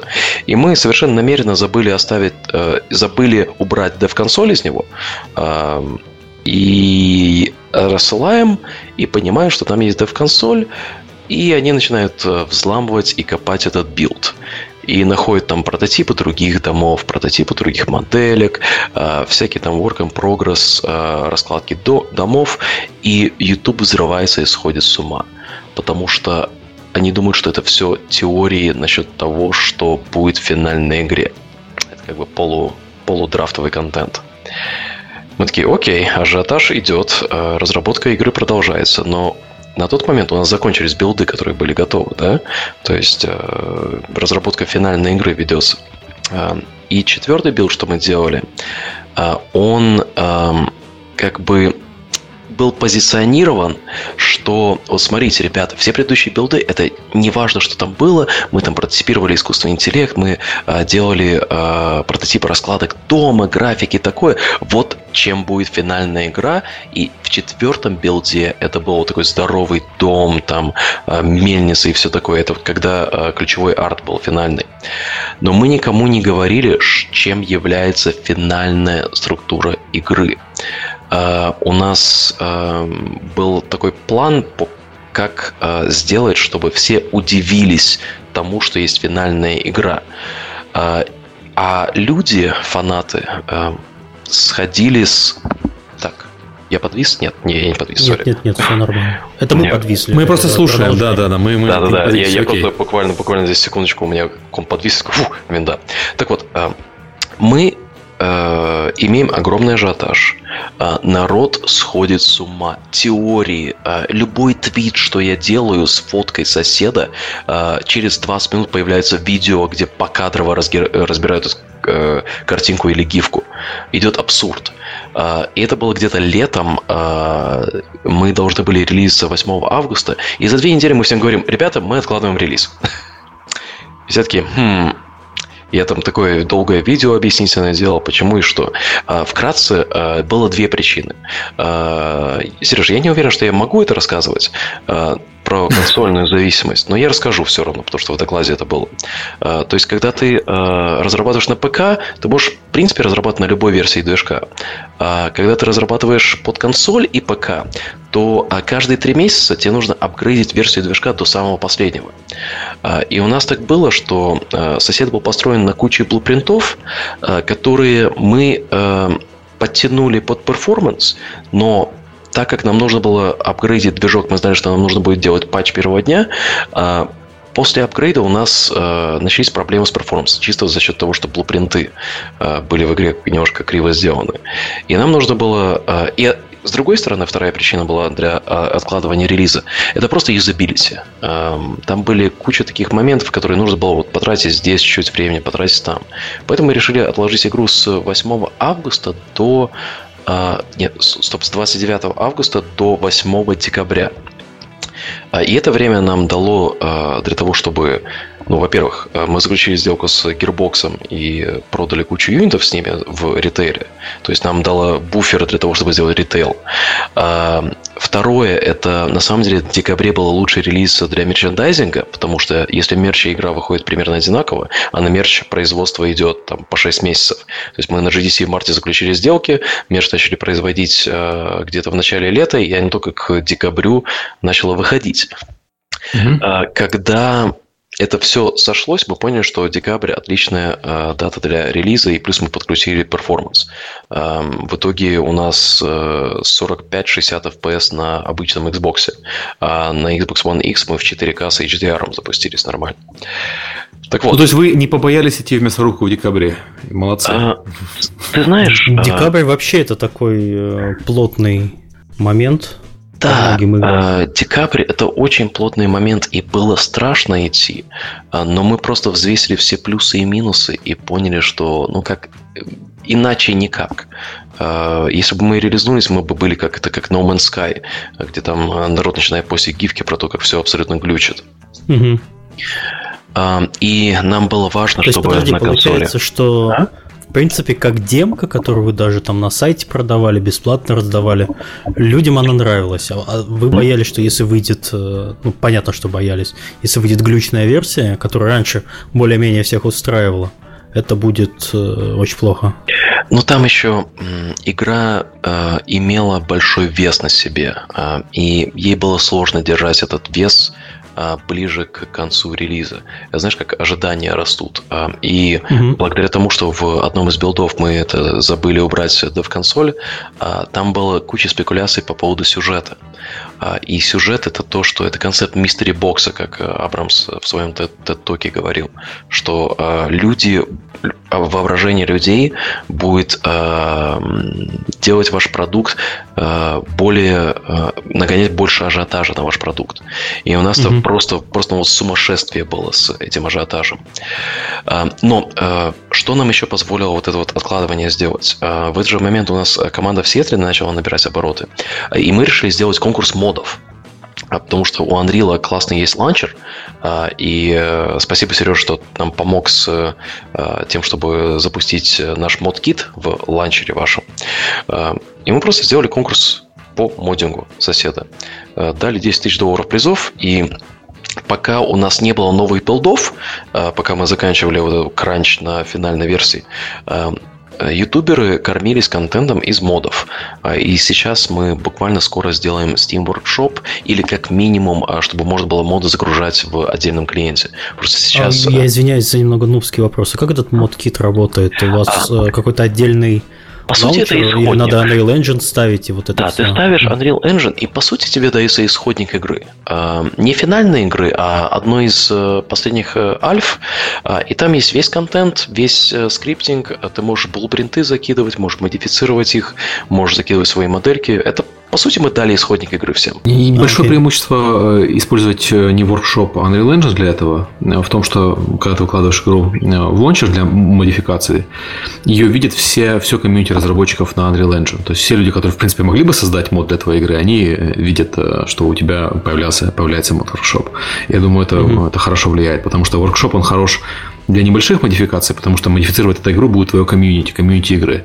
А в случае с Unreal Engine модифицируют э, не комьюнити игры Hello Neighbor, а комьюнити э, движка, которого все-таки побольше. Да, ну вот э, моддинг, он нам очень помог с э, построением э, вовлеченного сообщества. Вот прямо сейчас, как мы говорим, я вижу у меня нотификации в Дискорде идут, где «А, где ModKit апдейт, Алекс, Алекс, дай нам ModKit апдейт». Э, и мы работаем над этим, там все будет круто, но тут э, было интересно смотреть, как креативность людей пошла вверх. Потому что э, топовые моды, которые выиграли в топ-3, там реально прикольно. Там отдельные игры сделаны на основе движка, который у нас есть. Э, и после того, как э, мы запустили моддинг, э, у нас был такой вот как build-up к ажиотажу того, чем будет финальная игра. Э, и финальная игра мы очень боялись э, разглашать, что это будет. Это был строжайший секрет. Э, и мы э, взяли 10 э, топовых стримеров, ютуберов, э, заключили с ними NDA и дали им за э, неделю поиграть в финальный билд. И типа, и какие реакции. Я помню, вот как все говорят, что типа просто ну, там приходит типа сообщение, что чуваки, это гениально. Потому что что случилось, это те билды, которые были альфами, они являются частью финальной игры. Потому что финальная игра, все думают, что это будет один здоровый дом, и ты просто по нему бегаешь. В финальной игре есть три акта и три разных дома. А, и в том, как мы продвигали игру изначально, казалось, что ты играешь за чувака, который переезжает в э, свой э, старый дом детства, э, и у него там есть э, крипи сосед. А, и в этом а, крипе, этот крипи сосед держит кого-то в подвале. И поэтому ты переехал, такой, у меня сосед держит кого-то в подвале, ты туда э, пытаешься пробраться и посмотреть, что. Нет, это не сюжет.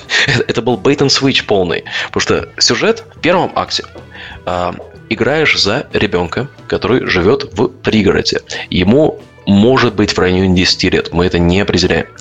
Он играет с мячиком в игре, по дороге, э, мячик э, идет к дому соседа, и в этот момент сосед пытается кого-то запереть в подвале. Там слышишь, как ребенок кричит. Это то, как начинается первый акт. Первый акт заканчивается тем, что и там идет тот же самый геймплей. Это геймплей из Альфа 2 дома, который мы релизим всем бесплатно. В этом геймплее ты в итоге пробираешься в подвал и ты в подвале решаешь пазлы и там играешь э, с ним в такой же песочнице. И в итоге он тебя ловит. Неважно, что происходит, он тебя ловит. Акт 2 начинается с того, и это мега спойлеры всем, кто не играл в соседа, поэтому сори. Мне просто нравится этот bait and switch. А э, акт 2 начинается с того, что ты просыпаешься после неопределенного количества времени в подвале, и ты сбегаешь из него. То есть ты, ты возвращаешься э, в тот же дом, но так как прошло какое-то количество времени, там вокруг него забор стоит, там второй этаж появился. А Слушай, ну это так легло на текущие события в Америке с этой калифорнийской семьей, которая держала своих детей. Э, да. Вот оно прямо так вот мрачно и, и, и внезапно это оказалось может актуально. случиться. И, и поймите, это игра для детей 12 лет. Как бы... Э, там такой темный сервер. Ну, в общем, забегаешь из дома, э, и э, потом, типа, еще проходит э, какое-то десятилетие, э, у тебя, как у персонажа, карьера пошла вниз, и тебя выселяют из квартиры, в которой ты живешь в городе, и ты возвращаешься в этот дом, и все думали, что игра начнется в момент, когда ты возвращаешься в этот дом, а это на самом деле третий акт. То есть ты возвращаешься в дом, дом соседа сгорел, тебя в нем держали, почему э, полиции не было, почему все такое, это мы ответим в DLC, я не анонсирую DLC, но мы ответим на него в DLC. И э, акт третий, который финальный, это то, э, как воспоминания того, того переживания, которые были у персонажа э, в заточении. Вот, это был сюжет соседа, и на релизе uh, все, кто были фанатами игры, они просто, просто были вау. А все, кто 12-летние а, критики на Steam е такие сидят с трубкой, а, я и сижу, сижу и а, буду критиковать твою игру, они начали хейтить игру на Steam е. То есть у нас так получилось, что я, если процитирую The Verge, Hello Neighbor is the most disappointing game of 2017 класс, да, такой кликбейт. Uh-huh. И Metacritic там что-то в районе 40%, а Steam user rating был в районе 59% на запуске. То есть там типа mostly positive или mixed. И это все не важно. это все реально не важно. Потому что критики пофиг, ютуберам нравилось, стримеры офигевали, а вся пресса э, пытались сделать кликбейт, а люди на Steam е, которые более хардкорные, которые не были вовлечены в этот процесс разработки, а если они пытались судить соседа э, как отдельный продукт, то оно не работает. Оно mm-hmm. реально не работает. Это нужно было быть вовлеченным в а, этот процесс. А, и на а, докладе на DevGAM я говорил про то, как а, в момент релиза а, там заходишь на страницу Steam, и там такое печальное видео запостил, типа Hello Darkness, my old friend, когда я захожу в ревьюшки, и все ревьюшки плохие, и такое, типа, написать а, ответ от разработчика, и такой sad face. И так, типа, камера так зумится, и все плачут. А, тут важно было на момент релиза понять, что, окей, э, объективно люди, которые хейтят, они будут хейтить, мы с этим ничего не сможем поделать. Но у нас была парочка багов, которые мы не учли на релизе, которые э, потопили рейтинг чуть-чуть еще ниже. Э, и так случилось, что первые сутки игра, она вообще там, ну, ну, нам имейлы взрываются, нам звонят, типа, а как вы могли факапнуть соседа, бла-бла-бла-бла-бла. Типа, начинается такой hate train. Э, и тут я видел, как многие разработчики в похожих ситуациях делают очень плохую ошибку и начинают отвечать на каждый коммент типа, да, да, да, нет, мы сейчас все починим, все такое. А, и я представляю, какой стресс был у команды разработчиков из Dynamic Pixels, где, ну, блин, надо же всем отвечать, а злой издатель Алекс тут говорит, не отвечай никому. И как только мы через сутки запустили первый патч, весь хейт ушел. Просто, а, окей, они запустили патч. Про, про прессу тут интересная ситуация. Пресса, э, современная игровая пресса, она видит игры в двух, по сути, бакетах. У нее есть трех бакетах. У нее есть бакет э, большой, качественный AAA традиционного образца от Ubisoft, Electronic Arts и так далее. И пресса знает, как про них писать. И то не всегда получается, потому что вспомним, что они писали про Ведьмака, который был вроде большой качественный, но не от AAA издателя. И как же так, как это поляки посмели выпустить хорошую игру, давайте про нее гадости напишем. Э, ну, не все, конечно, так сделали, но был, был такой э, период неприятия Ведьмака, очень заметный у западной прессы. Пока Ведьмак не стал продаваться хорошо, тогда пресса изменила свой, э, свой тон. Сейчас посмотреть Полигон. Полигон, оказывается, теперь любит Ведьмака, хотя вспомним, что писал Полигон про игру. Не, ну сейчас выгодно писать, понимаешь? Сейчас, сейчас такой клики давать. А, вот. а потом есть инди-игра, которая этот, э, симулятор ходьбы, отдельный жанр, который пресса крайне любит, потому что э, я не знаю, кстати, почему. Возможно, потому что там играть не надо, их, их легко обозревать. Это просто Э, прошел игру за два часа как кино и э, пошел писать. И есть все остальное, что пресса совершенно не понимает. Э, PUBG пресса проспала. Про PUBG пресса стала писать только в более-менее активно в августе, спустя полгода после выхода игры. Майнкрафт пресса проспала, причем Майнкрафт проспала еще жестче, они его заметили спустя год после успеха игры. Угу. Fortnite тот же самый. Мы видим только сейчас пресса игровая начинает просыпаться и так думать, а что, оказывается, в него играют люди, что у вас там десятки миллионов человек. Вот. Э, я думаю, что они про него проснутся, начнут писать где-то в марте-апреле. он до них дойдет. То же самое вот с такими играми, как Neighbor и... Ну, не только Neighbor, там на самом деле много таких игр, которые не укладываются в привычную картину мира, где игры бывают только двух типов. Или AAA качественные, или инди э, с душой про проблемы лесбиянок э, Мидвеста. Вот. И все что, все, что не в этой теме, все э, проходит, к сожалению, мимо, попадает в слепую зону. И, ну, что могу сказать, не, смотрите не только на прессу, смотрите на ютуберов. Ютуберы более разнообразные, и у них э, более, э, как сказать, более сложная картина мира. Не у каждого конкретного ютубера, а в целом из-за того, что их много, и они все э, имеют разные вкусы. Но ютуберы не учитываются на метакритике, это, наверное, такая ну, ты знаешь, большая проблема. метакритик как таковой не особо актуален. Я просто хочу подвести э, с ютуберами интересный момент, mm. что здесь эм, не обязать, как бы, да, первый толчок э, у игры был из-за ютуберов, но э, mm. основная критическая масса набралась из-за того, что продукт говорил на одном языке с целевой аудиторией. А, и эта целевая аудитория, она потом ходила по всему Ютубу и поднимала все каналы, которые играли в соседа. У нас есть один ютубер, который а, начал с... А, когда первое видео сделал про соседа, у него было 10 тысяч сапов, а сейчас у него 800 тысяч в Южной Америке живет. И вот он нам пишет и говорит, ребята, я, я только что купил дом благодаря вам. Спасибо вам большое. Ну, то есть, это взаимовыгодное отношение, вот если на теме инфлюенсеров говорить, если ваша игра способствует созданию контента, созданию сообщества, и вы менеджете это сообщество, и потом сообщество ищет новый материал про вашу игру, это симбиозные отношения. Потому что когда мне, ко мне подходят э, люди и спрашивают, типа, ну, ребят, ну а сколько вы на самом деле платите стримерам? Ты говоришь, ну, по секрету, между нами здесь. Никто не слышит. 42. Я не знаю. То есть у нас маркетинговые бюджеты сейчас уходят, э, чтобы вы понимали, э, у нас, мы, да, мы тратим на маркетинг, но мы тратим сейчас только на B2C, то есть напрямую аудитории не, да, мы отсылаем ключи ютуберам, да, у нас есть сеть и куча контактов в индустрии, но мы не спонсируем ютуберов. Это должно быть взаимовыгодно в первую очередь. Окей. Вот. Mm-hmm. Я думаю, я пропустил что-то с соседом, потому что, ну, да вроде все. Да, вроде, да, вроде нет. Да, отлично. Все рассказали. Поговорим про мою любимую игру прошлого года, не? А, Звездные войны, да, Звездные войны. Да. Аркадка, Это такая маленькая, но интересная новость. Компания Electronic Arts официально сообщила, что продажи Звездных войн оказались меньше, оказались меньше ожидаемых на 10%, и на самом деле на 40% меньше, чем оригинал за тот же период. И это только продажа коробок, это не считая прибыли общей от игры. Э, которую они, э, очевидно, еще меньше из-за того, что в игре выключили луткрейт в определенный момент. И компания Electronic Arts официально это связывает с тем, что в игре были луткрейты, и аудитория восприняла это негативно.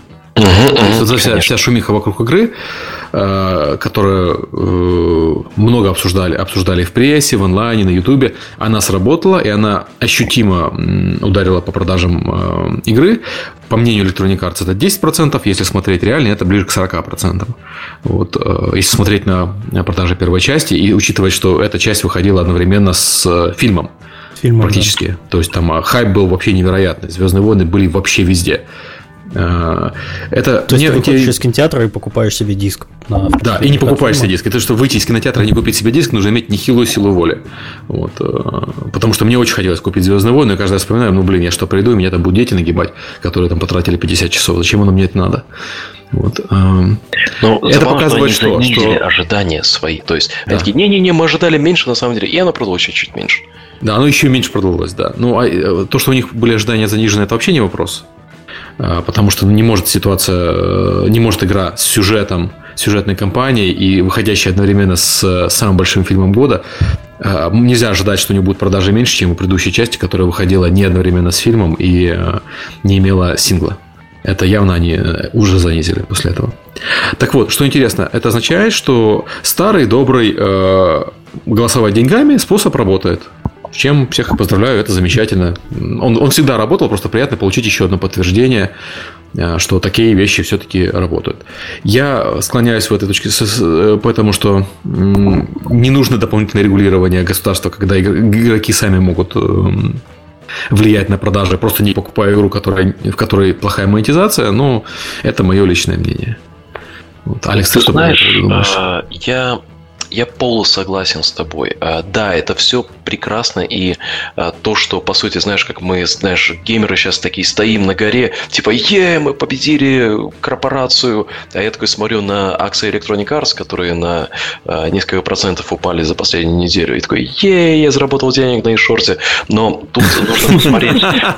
Да, я, говорил, по-моему, где-то на Твиттере писал, что я, я только что зашортил, я же заработаю кучу денег, когда они объявят свою прибыль. Но тут важно понять, что игра сосала. Ну, ну, игра просто сосала. Ну, вы... ну, ты знаешь, э, я вот я не играл, поэтому мне сложно мы с тобой. Мы э, играли. Да, с, с тобой по этому поводу говорить. Но по роликам, если все, по всему, что я видел, если из игры выкинуть дурацкую эту систему прогресса, она лучше, чем предыдущая часть. Ты знаешь, я с тобой не согласен, э, чисто потому, что э, если бы они вышли одновременно, да, два года назад. Mm-hmm. Да, Star Wars Battlefront 2 был, отличный, был бы отличной игрой в 2015 году.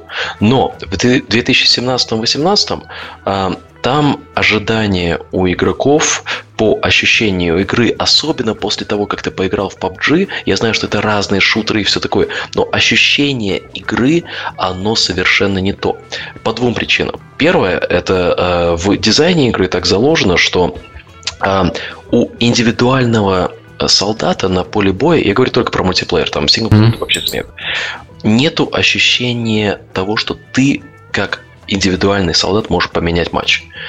Ты ты просто ты не имеешь ничего, что может э, тебе э, хедшот хочешь сделать? Ну, блин, это лазер такой пиу-пиу-пиу, рекойла нету, э, нету э, э, и, и все все карты они коридорные.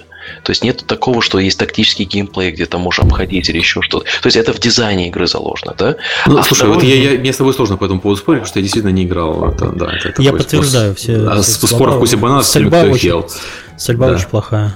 Да, стрельба очень плохая. Так и в первой и... части была плохая стрельба, ну, как бы. Да, но это было два года назад, понимаешь, э, после э, рекойла в PUBG, как бы, ну, там сложно сейчас конкурировать. Но э, суть не в том, а если не говорить, знаешь, там, о, PUBG все убил и все такое. Mm. А, второй момент, а, они запустили же без микротранзакций, верно? Но mm-hmm. весь дизайн прогрессии был завязан на микротранзакции. Ну, мое мнение, что проблема не в микротранзакциях, мое проблема, что мое мнение, что проблема в дизайне самом. Ну, вот. да, ну, понимаешь, я... Они же обещают переделать типа, часть да месяцев да, выйдет да. патч.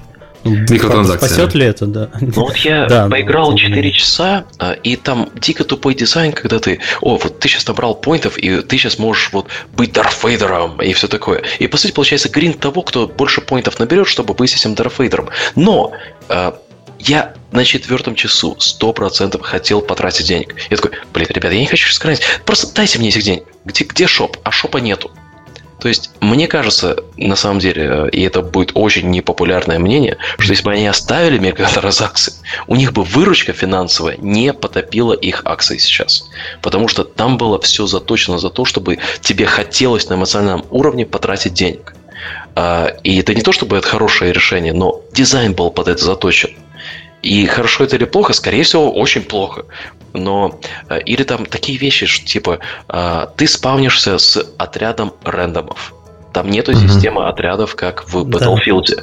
Вот, это, это, конечно, совсем зло. Играешь с рандомами вместо друзей, это да, нельзя делать. Мы играем э, в мы в Origin делаем типа парти, да? Заходим в, Battlefield, в Battlefront 2 и спавнимся такие, а ты где? А блин, я с какими-то рандомами здесь бегу. Нет, так нельзя, конечно, делать. Это, это вообще это, это смертоубийство. Люди хотят сыграть с друзьями, да, это, да, это... Да, поэтому а, тут просто, ну, Star Wars Battlefront 2 потонул по многим причинам включая... Ну, вот, электроники считают, что основная причина это вот это, вот повторюсь. Ну, всегда легко винить всех, да, что, ну, ну, тут, тут дизайнеров э, облажались. Я, я сильно верю в то, что э, дизайнеры облажались. И, возможно, дизайнеры были заставлены, но, скорее всего, были заставлены делать вот именно э, дизайн вокруг этих лотбоксов. И проект просто был потоплен. Я, честно говоря, думал, что э, примерно вот на этой неделе, на следующей неделе, после того, как э, Electronic Arts анонсирует э, свой э, Financial Quarter, э, что э, Disney просто отнимет лицензию.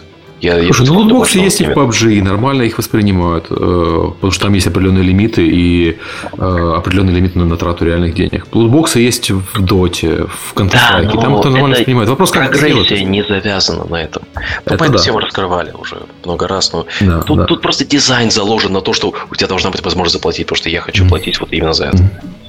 Это да, да. Sorry, я, я эмоционален по поводу того, что я играл очень много в первый Battlefront, он мне очень нравился, и я хотел, чтобы эта игра была классной. Я разочарован. То есть, да.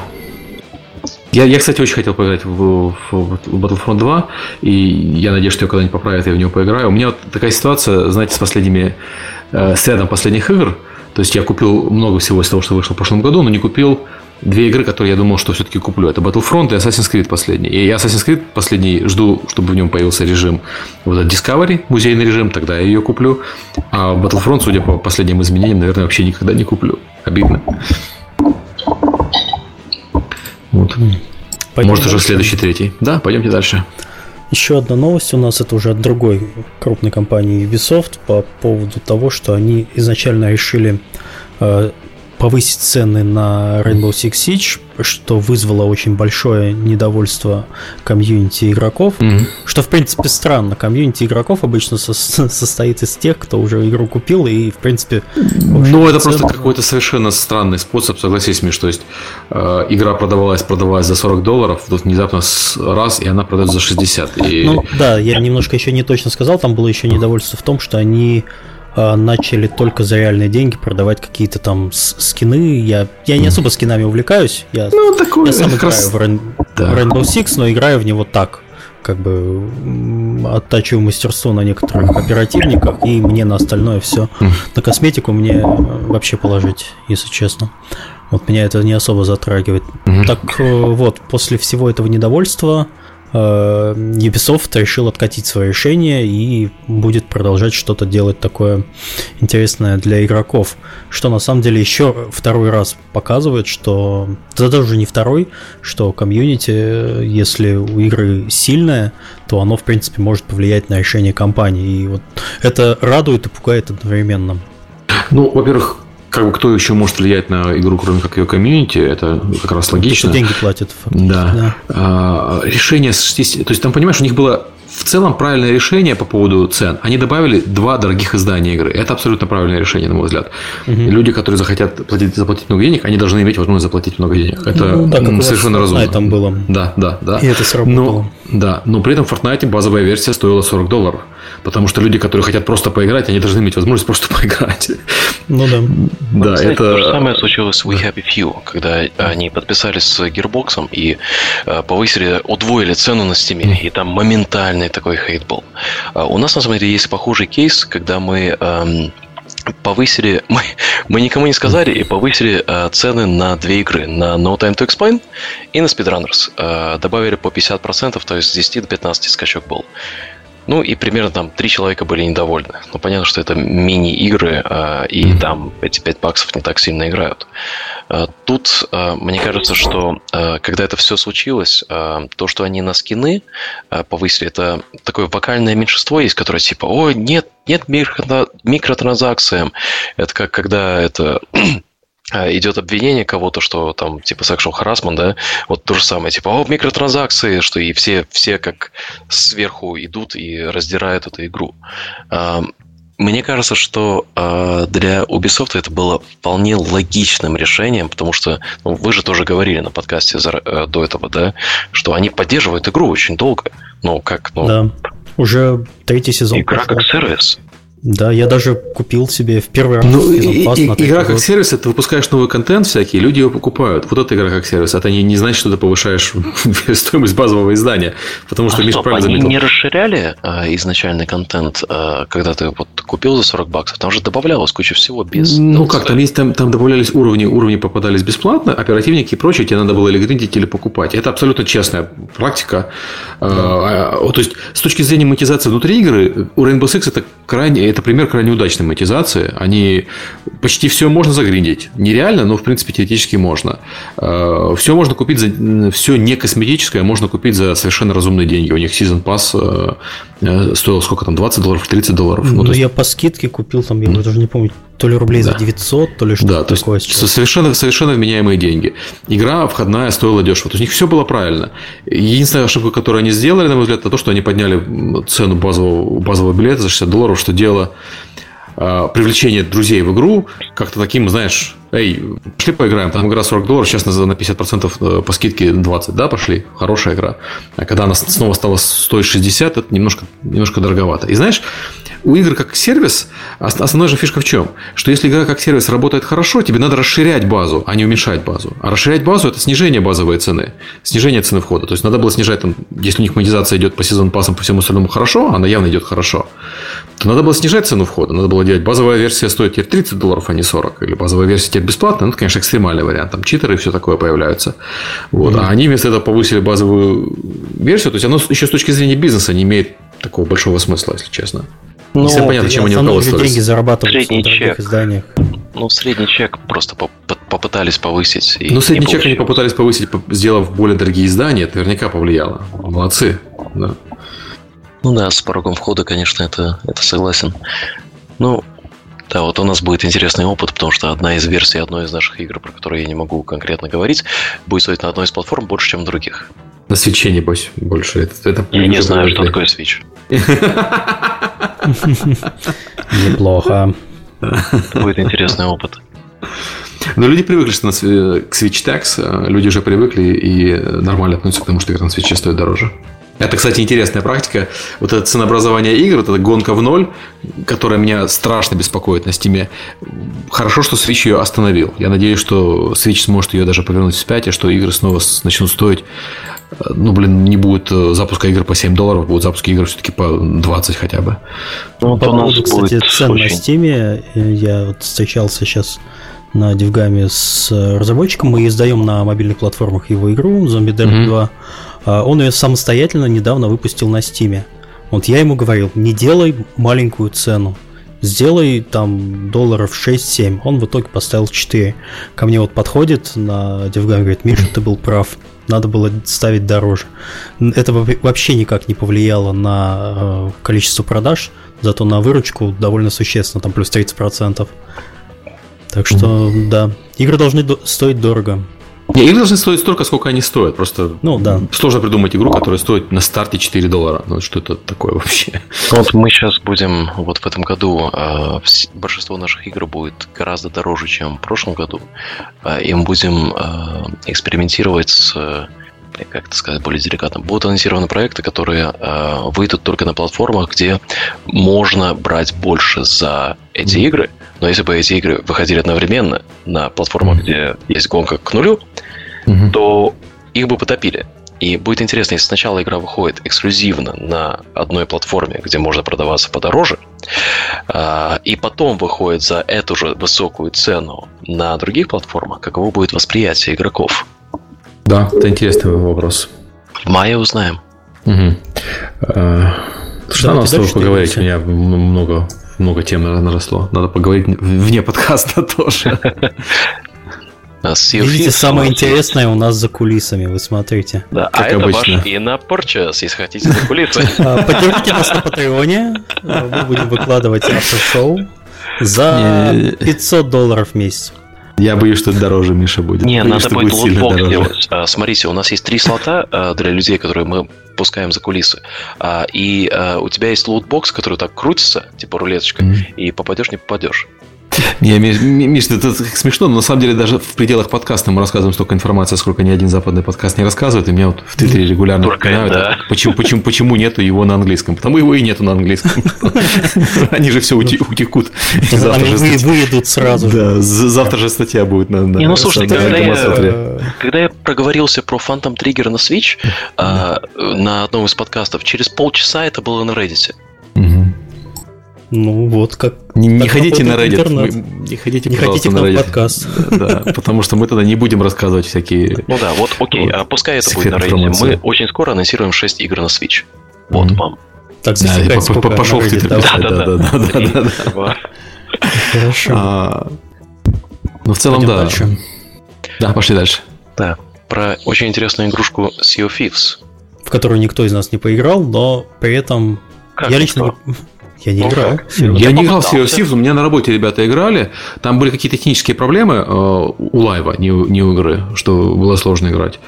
Кто играл, говорят, что очень веселый. Э, Мне привели пример наши, наши ребят. Сказали, что оно похоже на Fortnite без строительства и без меты. То есть, чисто заходишь, э, мочишь противников, забираешь лут и уходишь, и это крайне весело. Вот, то есть нет у тебя э, нагрузки сверху ментальной, что тебе надо оптимизироваться, что ты вот, вот у нас многие люди говорят по Fortnite по основному, по Save the World, что необходимость думать про общую большую картину мира, она немножко забирает у тебя, ну, не немножко, а довольно сильно забирает у тебя фан в основной игре, потому что так бы ты просто настроил кучу пушек и веселился. А Так ты думаешь, вот я настрою кучу пушек и потрачу ресурсы, я бы мог потратить, когда мне реально надо. Вот, у Если с- честно, я Да. почему, почему я не играл, я сразу скажу. Э, Я э, для себя не увидел интересной игры. Э? Во-первых, это да, это песочница. А Ну, я это же пираты, не- ты едешь на пиратском корабле Нет, и я поешь понимаю, песни но пьяным голосом. в это надо погружаться, понимаешь, а не так, как я два часа по вечерам играю, два-три. Э, В, это, в этом надо, например, взять и засесть на все выходные на плавание, например. Нет, ты знаешь, такое. Миш, э, то, что я играл, я играл не в бету, я играл а, еще в Сиэтле, когда, типа, э, приватные у них были. Мы просто к Microsoft приехали. О, хочешь посмотреть? Э, Хочу. А, И та темка, в которой я играл, оно как бы... э, Ты можешь долго гриндить на PvE, там, ехать на острова, там, что-то делать, но у нас было э, так построено, что э, у нас была стычка PvP, э, где мы с другим кораблем начали сражаться, и оно так Мгм. довольно-таки интересненько. Это, если помните, в Assassin's Creed Black Flag э, были Да. эти стычки с кораблями. и ты Абордажи, да. Да, и здесь вот очень похожее ощущение. Э, Особенно клевый момент, когда вот это ты с пушки выстреливаешься и такой на абордаж идешь, и потом промахиваешься и в воду. Я не уверен, осталось ли это в бете, но игрушка имеет самую потрясающую воду. Вот, вот Ну, ну, слушай, ну все нет. стримы, которые я смотрел, обычно это заканчивалось тем, что бегает чувак, играет на гармошке, пьет, э, что, что он там пьет, ром и таскает сундуки. Ну, то есть вот такое, ну, я не знаю, ее смотреть может быть весело, потому что стример, там, не знаю, Денис Вилов Геймс стримил, э, Тох стримил со своей компанией. Это, в принципе, забавно смотреть на компанию, но игровой процесс меня очень сильно не увлекает. Я, я как бы ну, такой более подневольный игрок, я очень не люблю свободу действий. Я хочу, чтобы меня развлекали, чтобы я не я сам себе что-то придумывал. Ну, это вот такое у меня мнение сложилось по стримам. Может, возможно, оно в корне неправильно. Ну, мне кажется, что у Microsoft здесь есть хит, а, потому что это, насколько я понимаю, а, это одна из первых AAA, а, как бы это молда жанров, где выживалка, большой мир, PvP, PvE, а, и не в Мгм. стиле MMO шки. То есть там, там реально там, ну, там skill-based combat, там нету вот, что две анимации играют, как в MMO шках, все. Мгм. И мне очень интересно, что Microsoft напрямую так сильно поддерживает такой проект. И Нет, ну, проект, так. безусловно, интересный. Это никто же не спорит в этом отношении. Меня на, на PC только смущает, что требуется десятка. У меня десятка только на ноутбуке. Потому что он только в Windows Store продается. Ну да, да. И вот это, вот это меня Вот это на- тоже нас смущает, на самом деле. Да. Мы же помним все предыдущие продажи, господи, Quantum Break, Мгм, мгм. которые через там полгода вы- вынуждены были запустить на Steam, чтобы хоть как-то отбить продажи. Да, если бы я мог рассказать про бэкэнд, там, не могу. А, Кстати, я упомянул выше Assassin's Creed. Assassin's Creed После шоу Discovery Update за выходит 500 20 февраля, наконец-то. Хорошо, можно будет поиграть. Хорошо, в общем, ну, не знаю, может быть, когда выйдет, когда все друзья у меня ломанутся туда у нас в Дискорде народ Да, вот я Ну, бы поиграл с удовольствием.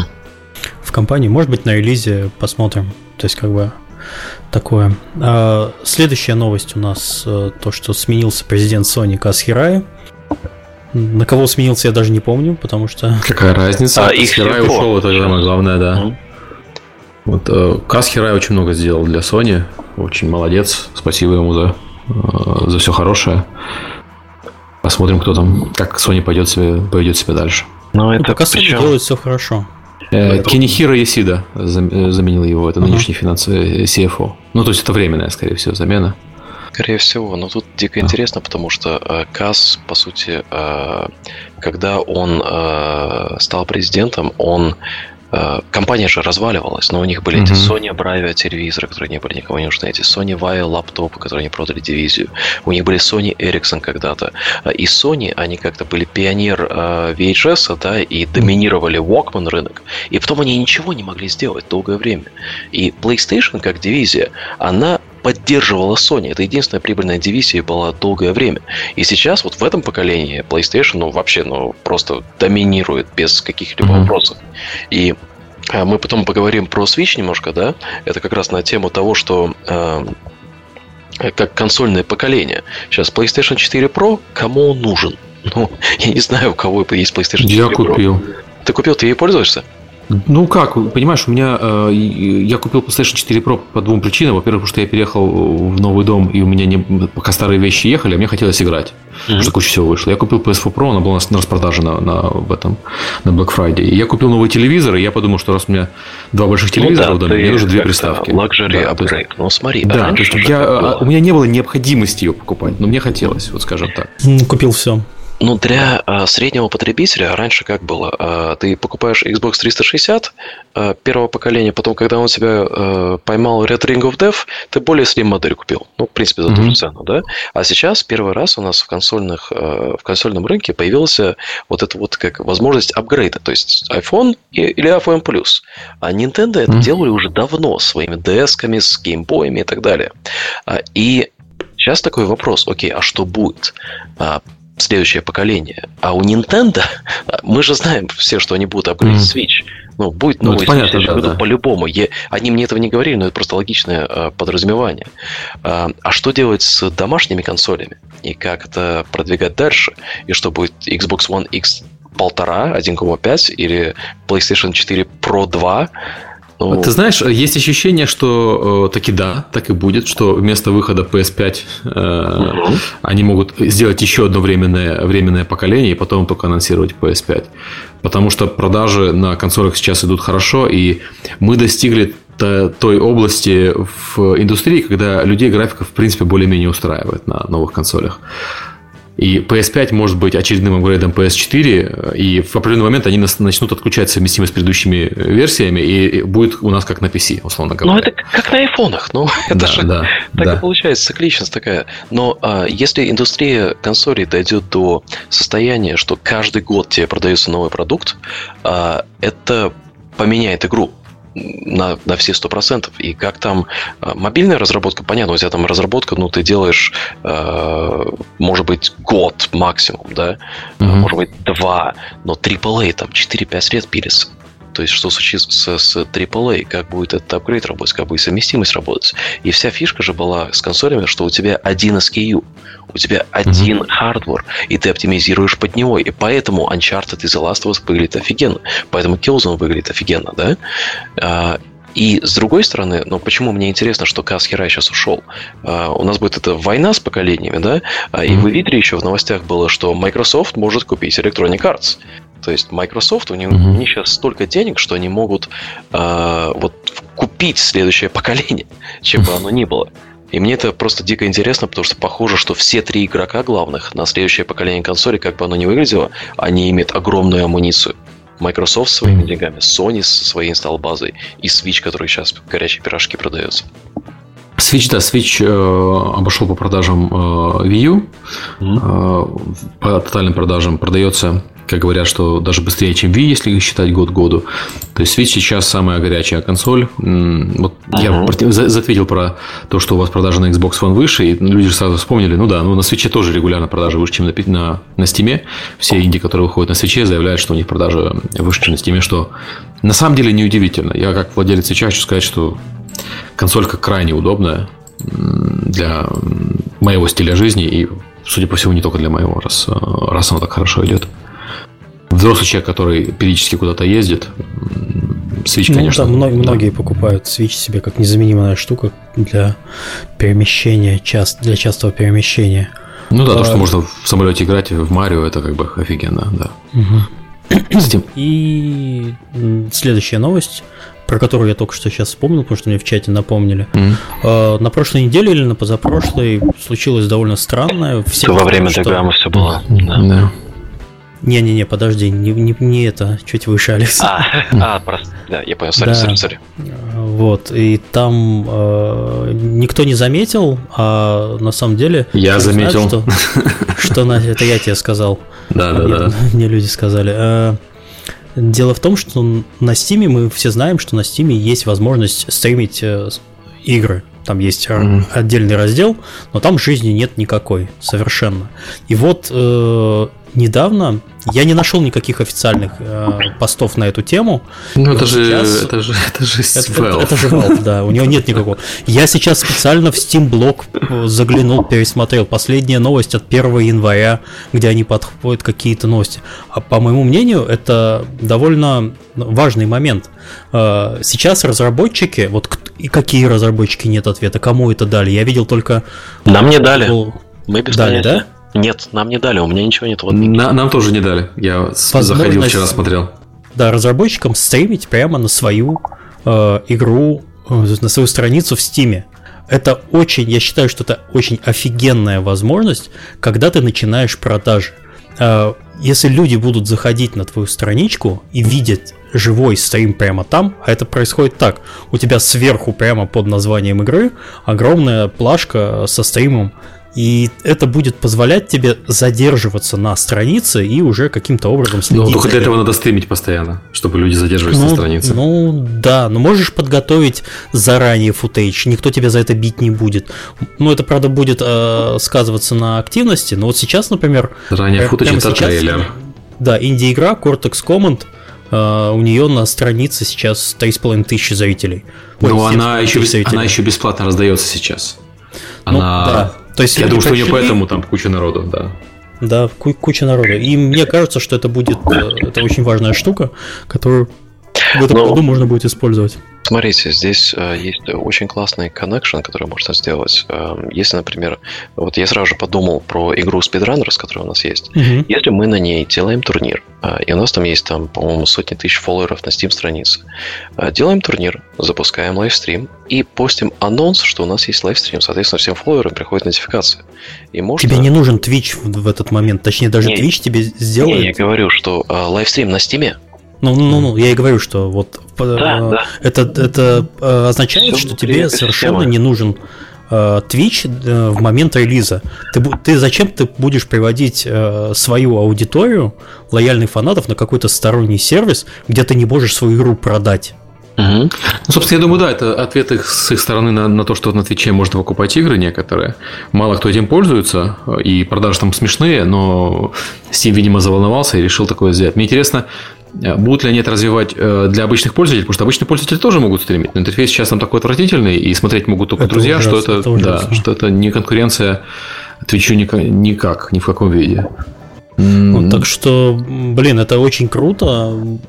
Я считаю, что в этом году, если это, если Valve все опять не продолбает, как обычно, это будет э, мега киллер фичи, и мы увидим больше стримов именно А, у меня Steam, ощущение, что это кто-то захакерил буквально там вечером сел, такой, о, это работает. Давайте разошлем там пяти Весь разработчикам. Steam так написан, блин. Ну да.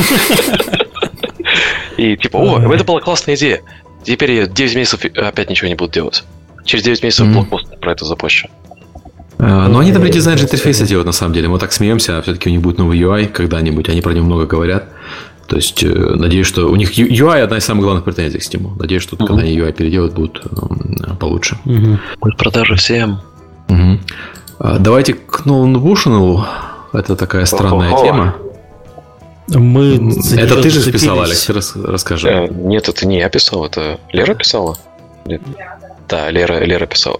Ну, смотрите, есть такой чувак, который изобрел Pong, который создал компанию Atari, который знаменит был, что в 70-х, ну, а в 70-х в США культура была э, как-то до спида, до всего э, открытый секс, секс-революция и так далее.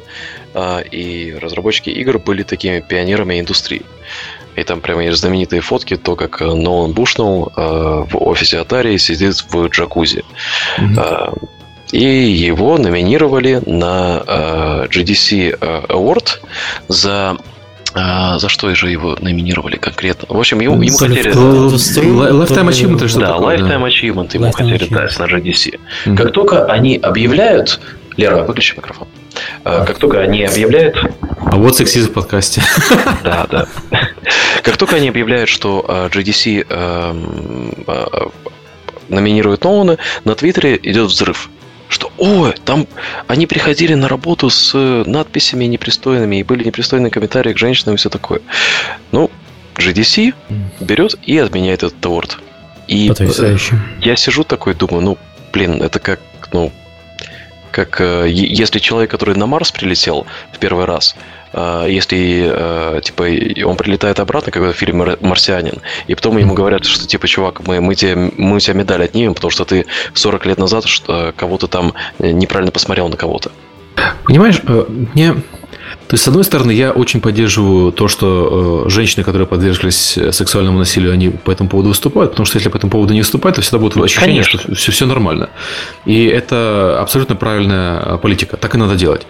Но в случае с Пушниным, там какая-то странная история. Против него выступила женщина, это, Брайана Ву, которая с ним никогда в жизни не работала, которая сделала там всего несколько игр, э, которые все провалились. И у нее, собственно, никакой информации про него не было. То есть, знаете, ну, это вот странно. А, то есть я, я, я если бы там там фактов нету.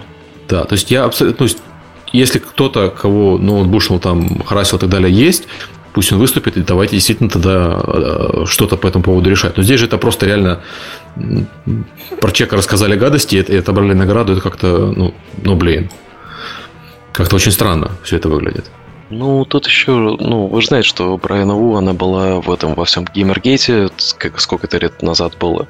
Да. А, и сейчас она, типа, идет в политику. А, и это такое, ну, интересное а, состояние а, в индустрии, когда а, есть Мне сайт не обновлялся с 2014 года, игровой, где mm-hmm. она игры делает. Там последние ну, новости за 2014 год, э, то есть она с тех пор ну, игры, игры не делает. Ну, смотри, а, то есть реально есть проблема, да? А, есть проблема, mm-hmm. что есть sexual harassment at workplaces, э, и это надо решать. И это все, ну, просто отвратительно, что такие вещи происходят. А когда есть группа людей, которая вот сидит и так э, точит свои э, эти шпаги э, mm-hmm. и зажигает факелы при любом намеке, кто-то чихнул, сразу же все флаги зажгли. Э, это становится нездоровой ситуацией. Э, это witch-hunting на, начинается. Э, mm-hmm. И ну, как э, в Голливуде все видели, что там происходило. Но я недавно смотрел интервью с э, этим, э, который в Taken э, играет, э, блин, забыл, как его зовут, э, в Сейчас, секундочку. Uh, taken actor. Uh, Лиам Нисон, вот, Лиам Нисон uh, рассказывал про то, как его друга тоже обвинили в sexual harassment, другого актера. И он типа говорит, что я был там, когда это происходило, я увидел, как типа женщина плакала, была в какой-то там депрессивной ситуации, и этот человек просто подошел, сел и провел по спине, похлопал, типа, ты окей? Спросил, закончилось все. После этого он ей э, написал и спросил, типа, извини, если я там, типа, непристойно себя вел, я просто был genuinely concerned. И сейчас за то, что э, как-то похлопали кого-то по спине, э, человеку пытаются карьеру уничтожить. Вот если у нас такие вещи начнут твориться в индустрии, это совершенно нездорово. Это никому не нужно. И это как в СНГ, э, это звучит анекдотично, но, э, Сережа, вот ты сейчас видел уже first hand как-то в США серьезно, насколько это абсурдно серьезная тема. Слушай, ну это на самом деле, понимаешь, проблема в том, что это на самом деле серьезная тема. То есть это, да, это, да, это шутки, есть серьезная тема. Да, э, то есть с, с этим, этим, этим надо бороться, и это все э, ни в коем случае нельзя замалчивать. Но вот в это, этот конкретный случай, когда э, нет доказательств, нет ничего, и человек, который никогда не сделал в жизни одну игру, провалившуюся и, и, и не занимающийся играми уже много лет, умудряется полностью подорвать э, Э, в, ну, отобрать награду у Нолана Бушнелла, который э, Сделал которого точно, то, точно мы знаем, который внес невероятный вклад в историю видеоигр. И это было 45 лет назад. Слушай, нет, ну подожди, если это было, если что-то действительно какие-то э, э, был sexual harassment и прочее, это э, там срока давности особо иметь не должно. То есть на самом деле это, это вещь серьезная. Но тут нет никаких доказательств, что это было. Нет, нет никаких свидетельств от человека, который бы вышел и сказал, так и так, как, как было с кино, например, когда много женщин вышли и сказали, да, так и было, и э, когда у тебя, с одной стороны, там, 20 человек рассказывают, что так и было, с другой стороны, человек говорит, что не было, но, наверное, эти 20 человек вряд ли сговорились, или как ситуация ну, с спортивной командой. расследования, да. там были да, записи, да, да. это все было, ну, понятно. Да. А здесь э, человек, который никогда не, не, не я не уверен даже, что она этого Нолана Бушнелла в жизни видела, э, это Брайана Ву, э, сказала в Твиттере, и у него отобрали награду. Это, ну, это отвратительно, конечно. Да, это отвратительно и безумно страшно. Знаешь, чем это, чем это отвратительно? Что каждый раз, когда такая ситуация возникает, люди, у которых реально насилие в, на рабочем месте, их не слышно, потому что слышно вот этих. Вот. Да, это неприятно. Да, это э, уводит фокус от основных mm-hmm. проблем, которые действительно важны. Mm-hmm. Да. Блин, позитивная тема. Да, да, мы на ней как-то так закончили. Это... Я поэтому предлагала, вы не обязательно ее обсуждать, но... Но ты ее вписала. Эрика. Я написала там, что не обязательно ее обсуждать. Слушай, а скажи свое мнение, потому что мы вот тут мужики обсудили как э, харасмента. Ну, смотрите, я просто читала еще всякие разные эти, как их, прекрасные Господи, ну, на Фейсбуке группки есть разные, где ребята обсуждали эту тему. И как бы Нолан просто... Э, он такой, он да, он любит женщин. То есть там были такие, люди описывали ситуацию, что, допустим, подходили к нему девушки и говорят, ой, извините, можно с вами сделать селфи? А он на это всегда реагировал немножко более игриво и флиртово, типа, да, конечно, я всегда люблю там быть рядышком, поближе к красивым дамам. И вот это вот поведение, как бы, это нормальное, ну как, для кого-то это нормальное флиртовое поведение, а для кого-то это переход границы, как бы. Э, для меня это нормально, да, то есть это можно посчитать как комплиментом, что м-м, это мне сделали комплимент, э, меня посчитали еще и симпатичной девушкой. А вот для американок это, для многих, это уже такое вот на грани. И кроме э, той женщины были как бы еще, которые, да-да-да, вот и у меня такое, и он, и он со мной флиртовал, и он, и поэтому как бы а, Поэтому это немножечко больше дало больше резонанс. Но я считаю, что вот э, то, что они сделали, э, то, что они отобрали награду, это совершенно неправильно. Причем, если бы его номинировали, допустим, даже три года назад, да, то все было бы хорошо, никто бы ничего э, не сказал. Но из-за того, что сейчас в информационном поле это огромная волна всех этих э, про харасмент и про все, то просто опять зацепились за эту тему. То есть 2-3 года назад все было бы отлично. Сейчас просто ему дали награду то есть не в нужный момент. Может быть, через 2-3 года, когда бы это все опять утихло, может быть, опять же, все было бы хорошо. Вот просто выбрали не того человека не в тот момент. Ну, не, не знаю, понимаешь, ну, еще, вот. еще как бы выбрали человека но он Бушна был человеком, который нанял Кэрол Шоу, женщина, которая сделала э, видеоигры Пола, Чек, этот, Чекерс, Хэрриер и, и прочее, и она получила награду за вклад в индустрию. Ой, это на... же ей, по-моему, недавно, да, 90 да, да, да. Она, лет исполнилось. Да, да. Она получила награду за вклад в индустрию, нет, не 90, ей там 70. Угу. А, получила награду за вклад в индустрию на Game Awards. И, собственно, Нолан-то ее нанял, и, и в компании Нолана она это делала. То есть он был одним из пионеров в этой отрасли тоже. Это, ну, как-то, знаешь, так прям печально очень все. Просто Нолан вел себя, как и все другие мужики, просто не так сильно это скрывал. Вот и все. В отличие от других. Просто он, получается, сейчас на одном уровне с э, этим голливудским продюсером, который реально там, совершил много всего такого, Вайнштейн. что... Да, Вайнштейн, что вот, вообще подсудное дело, и да. Получается, что... Ладно, неприятная очень история. Да, мне, неприятно. Да. Даже мне. Вот такой позитивчик. Да, позитивным. Закончим уже. А, закончим на тем, что наш выпуск заканчивается. Мы приближаемся к двум часам. А Позитивно. Следующий выпуск у нас, хотел сказать, следующий выпуск у нас, скорее всего, будет в воскресенье опять, а не в субботу, потому что я лечу в Даллас и вернусь в субботу ночью. То есть а, окей. лучше планировать на воскресенье, если не сложно. Окей. А, и, скорее всего, к нам придут ребята из Старкова. Да, мы, надо, кстати, им это напомнить, потому что мы думали их в этот раз, но перенесли из-за Девгама. Mm-hmm. Да, мы хотели поговорить с разработчиками Я очень хочу по... послушать, очень-очень да, хочу послушать да, это. Да. У них очень крутой проект, и там действительно уникальная команда. И ну, Если, он, кстати, один уже вроде как придет. Да, думаю, один. Э, а надо с ним еще уточнить. приходил в качестве Ну, я это, я крашну. Да, давайте посмотрим, как полеты будут у нас, потому что, блин, у меня, мне на этой неделе будет 4 полета. Окей. Посмотрим, а, состыкуем, я буду рассчитывать на воскресенье. Мне расспрошу их обо всем, потому что я, я играл и играл в их предыдущие игры, это очень круто. Будет о чем поговорить, так что спасибо, что слушали, спасибо, что продолжаете слушать. Приходите еще. Всем пока. Всем пока. Пока-пока. Пока-пока.